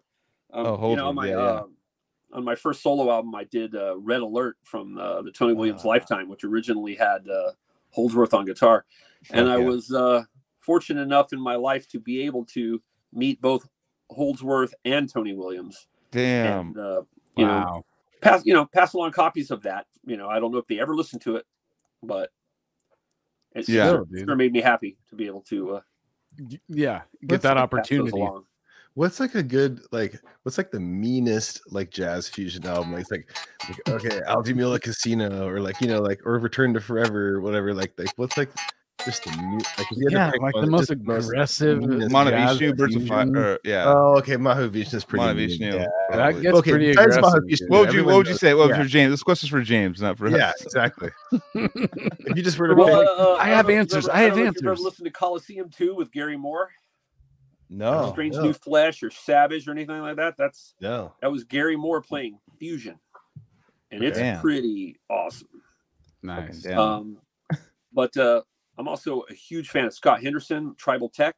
oh yeah, Mhm. oh Yeah, yeah, yeah. yeah, I like Some shit. nasty shit on those albums, and uh, Totally. yeah, just love it. And uh, of course, all of Holdsworth's, you know, Yeah. output, Yeah, amazing stuff. But I uh, cherish my Hold Holdsworth box set. and dude. dude, one one of my my first ever fusion experience. I call it fusion. I don't know whether it's generally categorized as that by most people, but Mhm. you know, my introduction introduction to uh,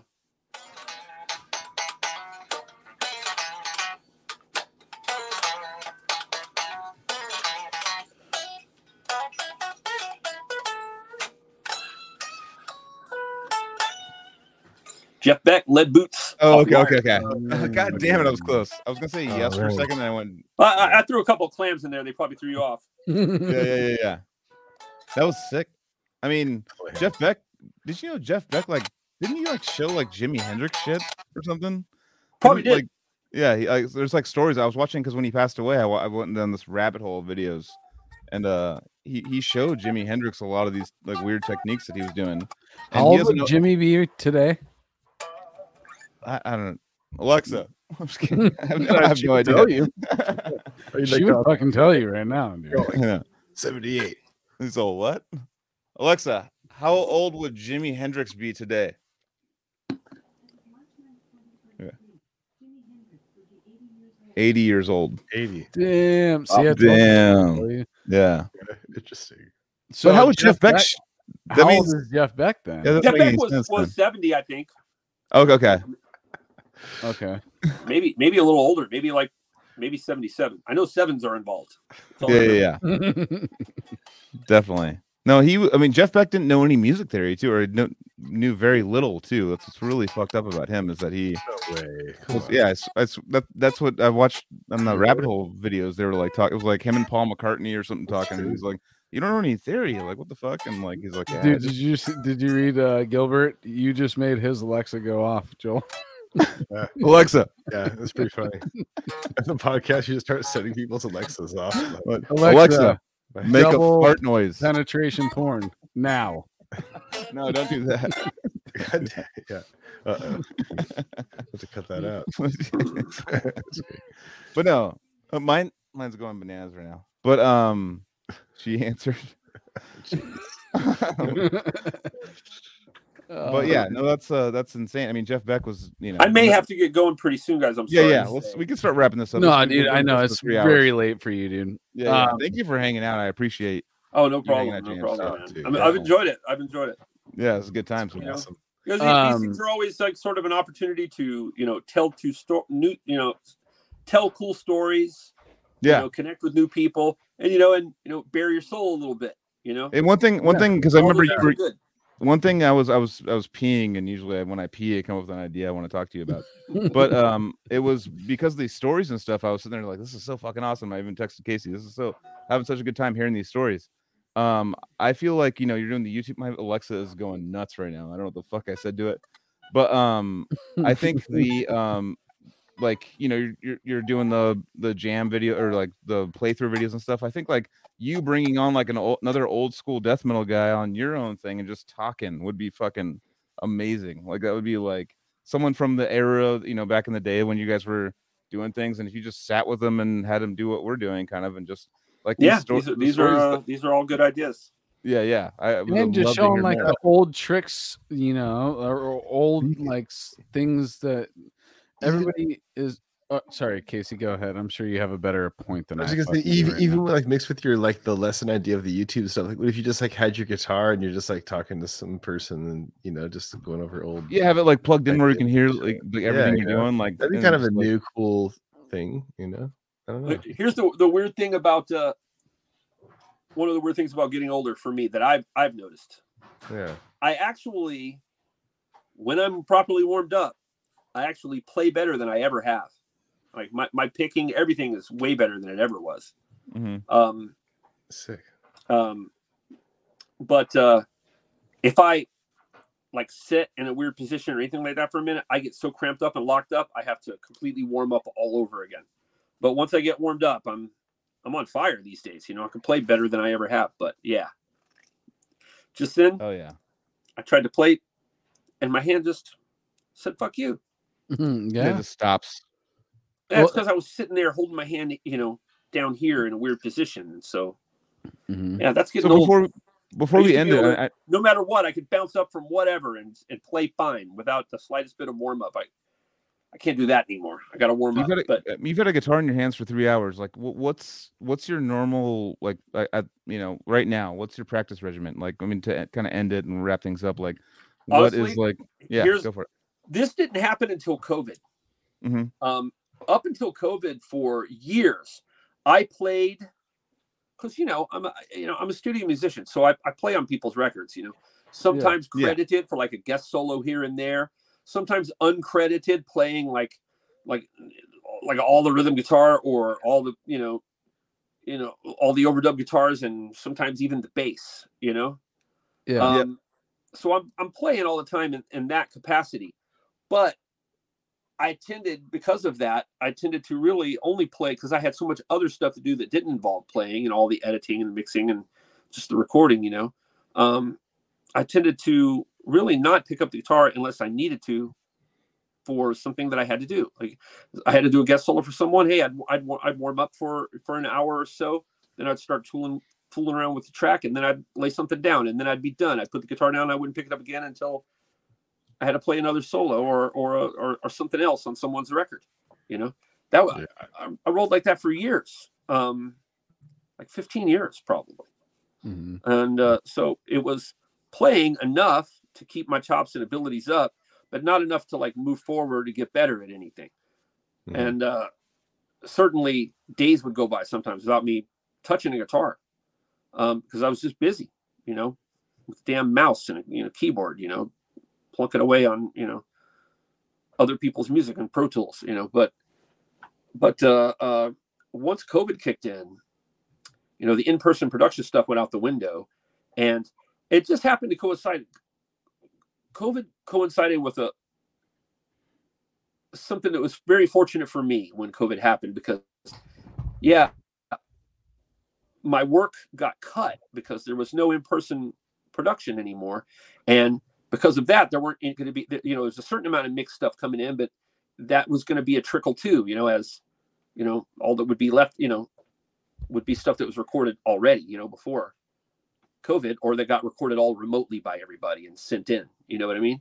Yeah. And uh, so I knew I was going to have some time on my hands, but it, it, was very fortunate that it coincided with me paying off my house. Mhm. Um, I paid off my house right before COVID hit, Oh, and uh, so I didn't have a need to work as hard. I didn't have as you know this giant monthly nut hanging over my head that I had. to- yeah. The monkey's off your back. to, to get.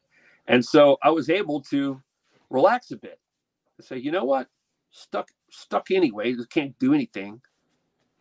Just gonna kick it, you know, and just do whatever feels natural to me. If I want to read books, I'm gonna read books. If I just want to sit and listen to music with my headphones on, I'm gonna do that. If I want to catch up on TV shows or movies, I'm gonna do that.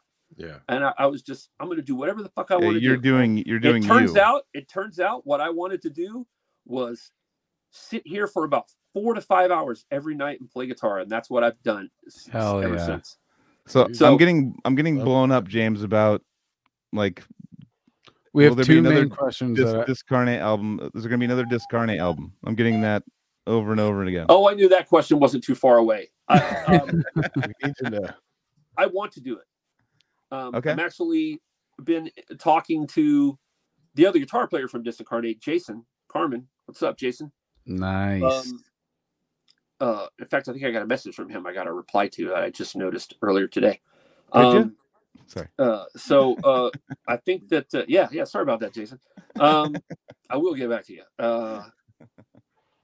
Uh, yeah, we're talking about getting together and seeing what comes out of it.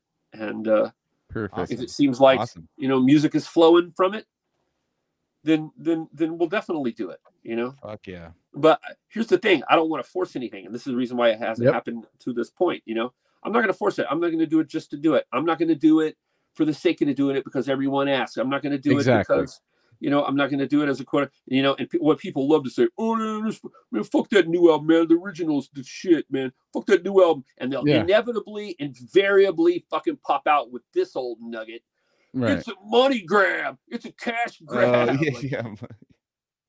Yeah, yeah. Let me tell you something, folks. There's no fucking money in death metal. So Yeah. Exactly, dude. It's a change. You're trying to get a change grab. Like, you're like, you have any change? much Yeah. Change.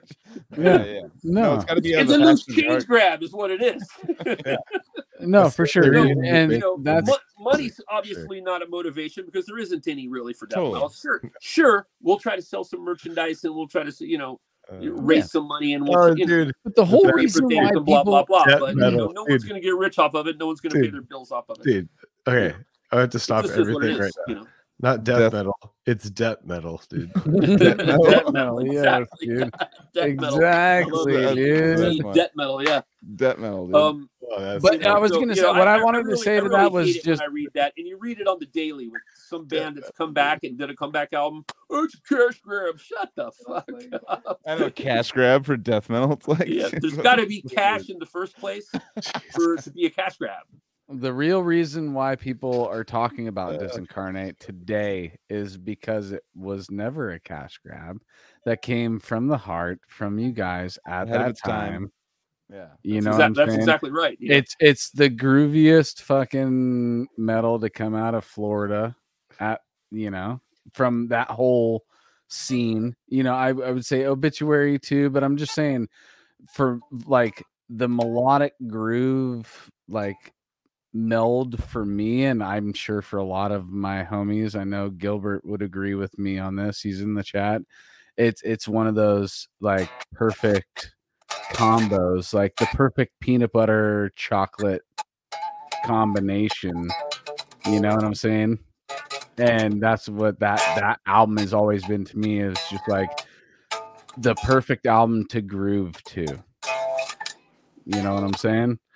And I'm glad you think um, so, man. I, appreciate and, that. and no but and and that turned into my opinion about it but really i started saying what i was saying on the fact that that came from you guys first there was no money involved you guys were just Yeah. expressing yourself Yeah, so, it, it- it started and now people are just, uh, talking about it three day three decades later you know it, it started out as a as an idea I had for a side project while I was in obituary that I thought maybe some small label might put out if Roadrunner didn't want it, and that, that it would you know you know diehard people would get it, and that would be it. I, I didn't you know I, I certainly never imagined it would be you know garnering the accolades it ultimately you know has over the years. You know what I mean?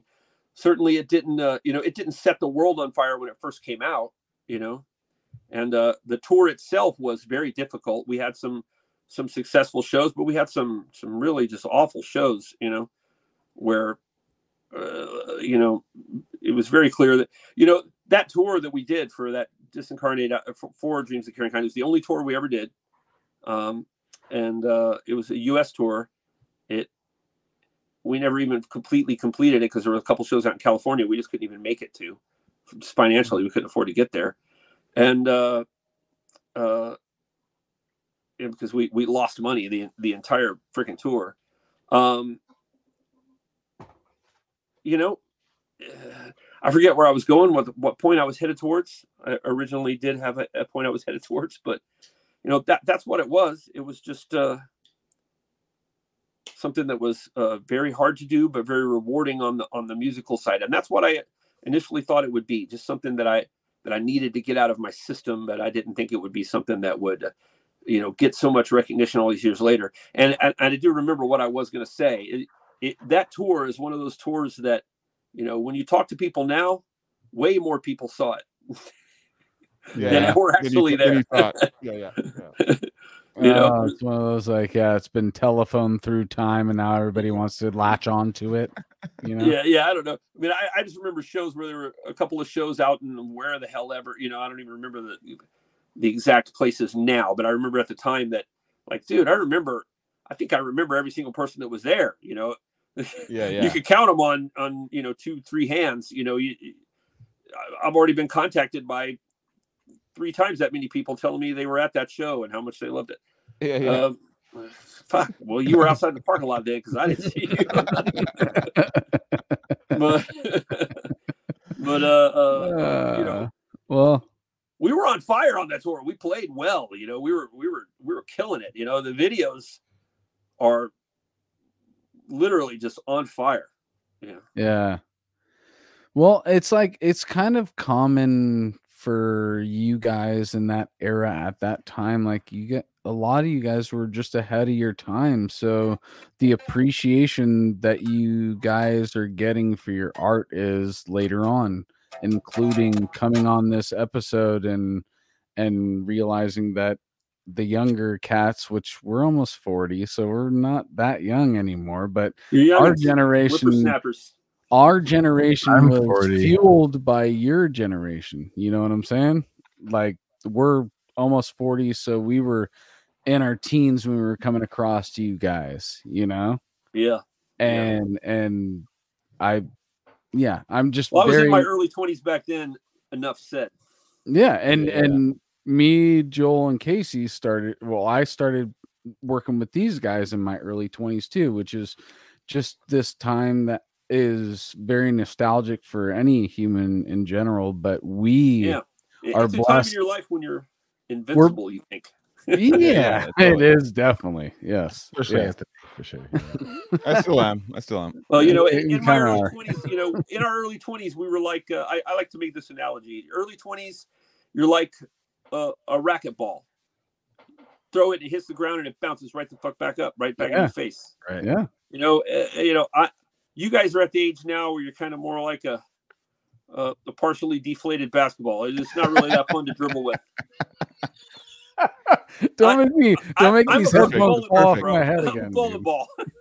Bull- I hit the ground and I sink about three inches into it, and, and I Yeah, get back yeah. up for a while. It's like we, we got to bounce, but you got you got to slam it at the ground. But we got a little. There's a bounce there. You can slam it. yeah, that's what I'm uh, saying. You guys got some love bounce that. left. My, my, mine's gone.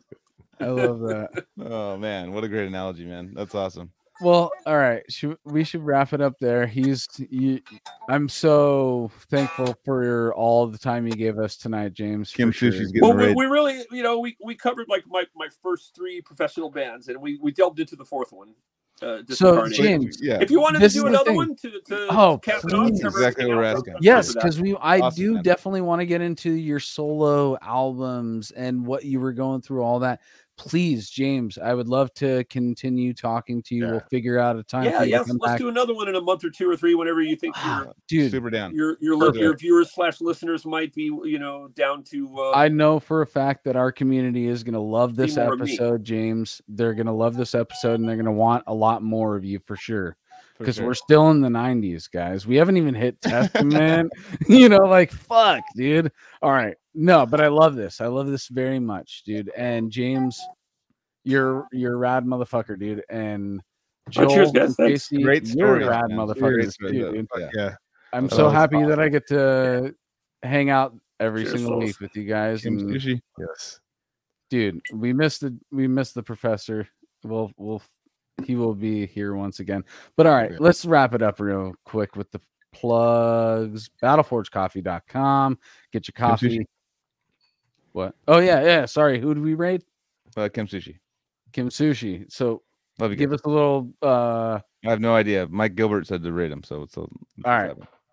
trust gilbert go there if you if you Oh, they're, they're already there. They're already there. So just do your Oh, your do your thing for the listeners later. Oh, they don't even hear me then. The people that are over there Yeah, don't, gone, don't they're even hear me anymore. Okay, for fuck up. you guys. Uh, have a good time for the rest of your night. All right, but seriously, listeners, we have a blast doing this for you every Thursday. Battle Forge Coffee, Cali Death Podcast.bigcartel.com if you want to buy shirts. Um, at James Murphy Producer on Facebook and YouTube. You said right? Yep. And then That's- on on Instagram, it was James F Murphy. Someone put in the yeah. I think someone Probably. said James F You, Murphy. you yeah, might know better than me. I, I'm Just I'm type in so James Murphy, about, and it's going to about be being yeah, active on Instagram. I need to I need to uh, fix that. totally, totally. Uh, we it's- actually get more we get more uh, traction in Instagram than we do in Facebook. So you might want to think about that. It's kind of like idiocracy. We're getting we can't like read words anymore. We just Well, need just pictures. Go to, go to my YouTube. That's where I'm gonna YouTube, you YouTube. No, He's doing that's YouTube where all the live. real shit's gonna happen anyways. the- you know all this stuff, and uh, you know, Oh, yeah. moving forward. Thanks. So add me on Subscribe YouTube, to. James At Murphy's Murphy YouTube. Producer on YouTube. James Cool, Murphy man. producer. Thanks for coming out, man. We really appreciate it. It's, it's like one of our legend episodes, and this Yes, is one of our dude. favorite ones. I, I Been a blast. had a great time tonight, and James, I would. Lo- I can't wait to have you back on. And you guys, everybody else who's been listening, have a great weekend. Have a great week. We'll see you next Thursday. Rock on. Yeah.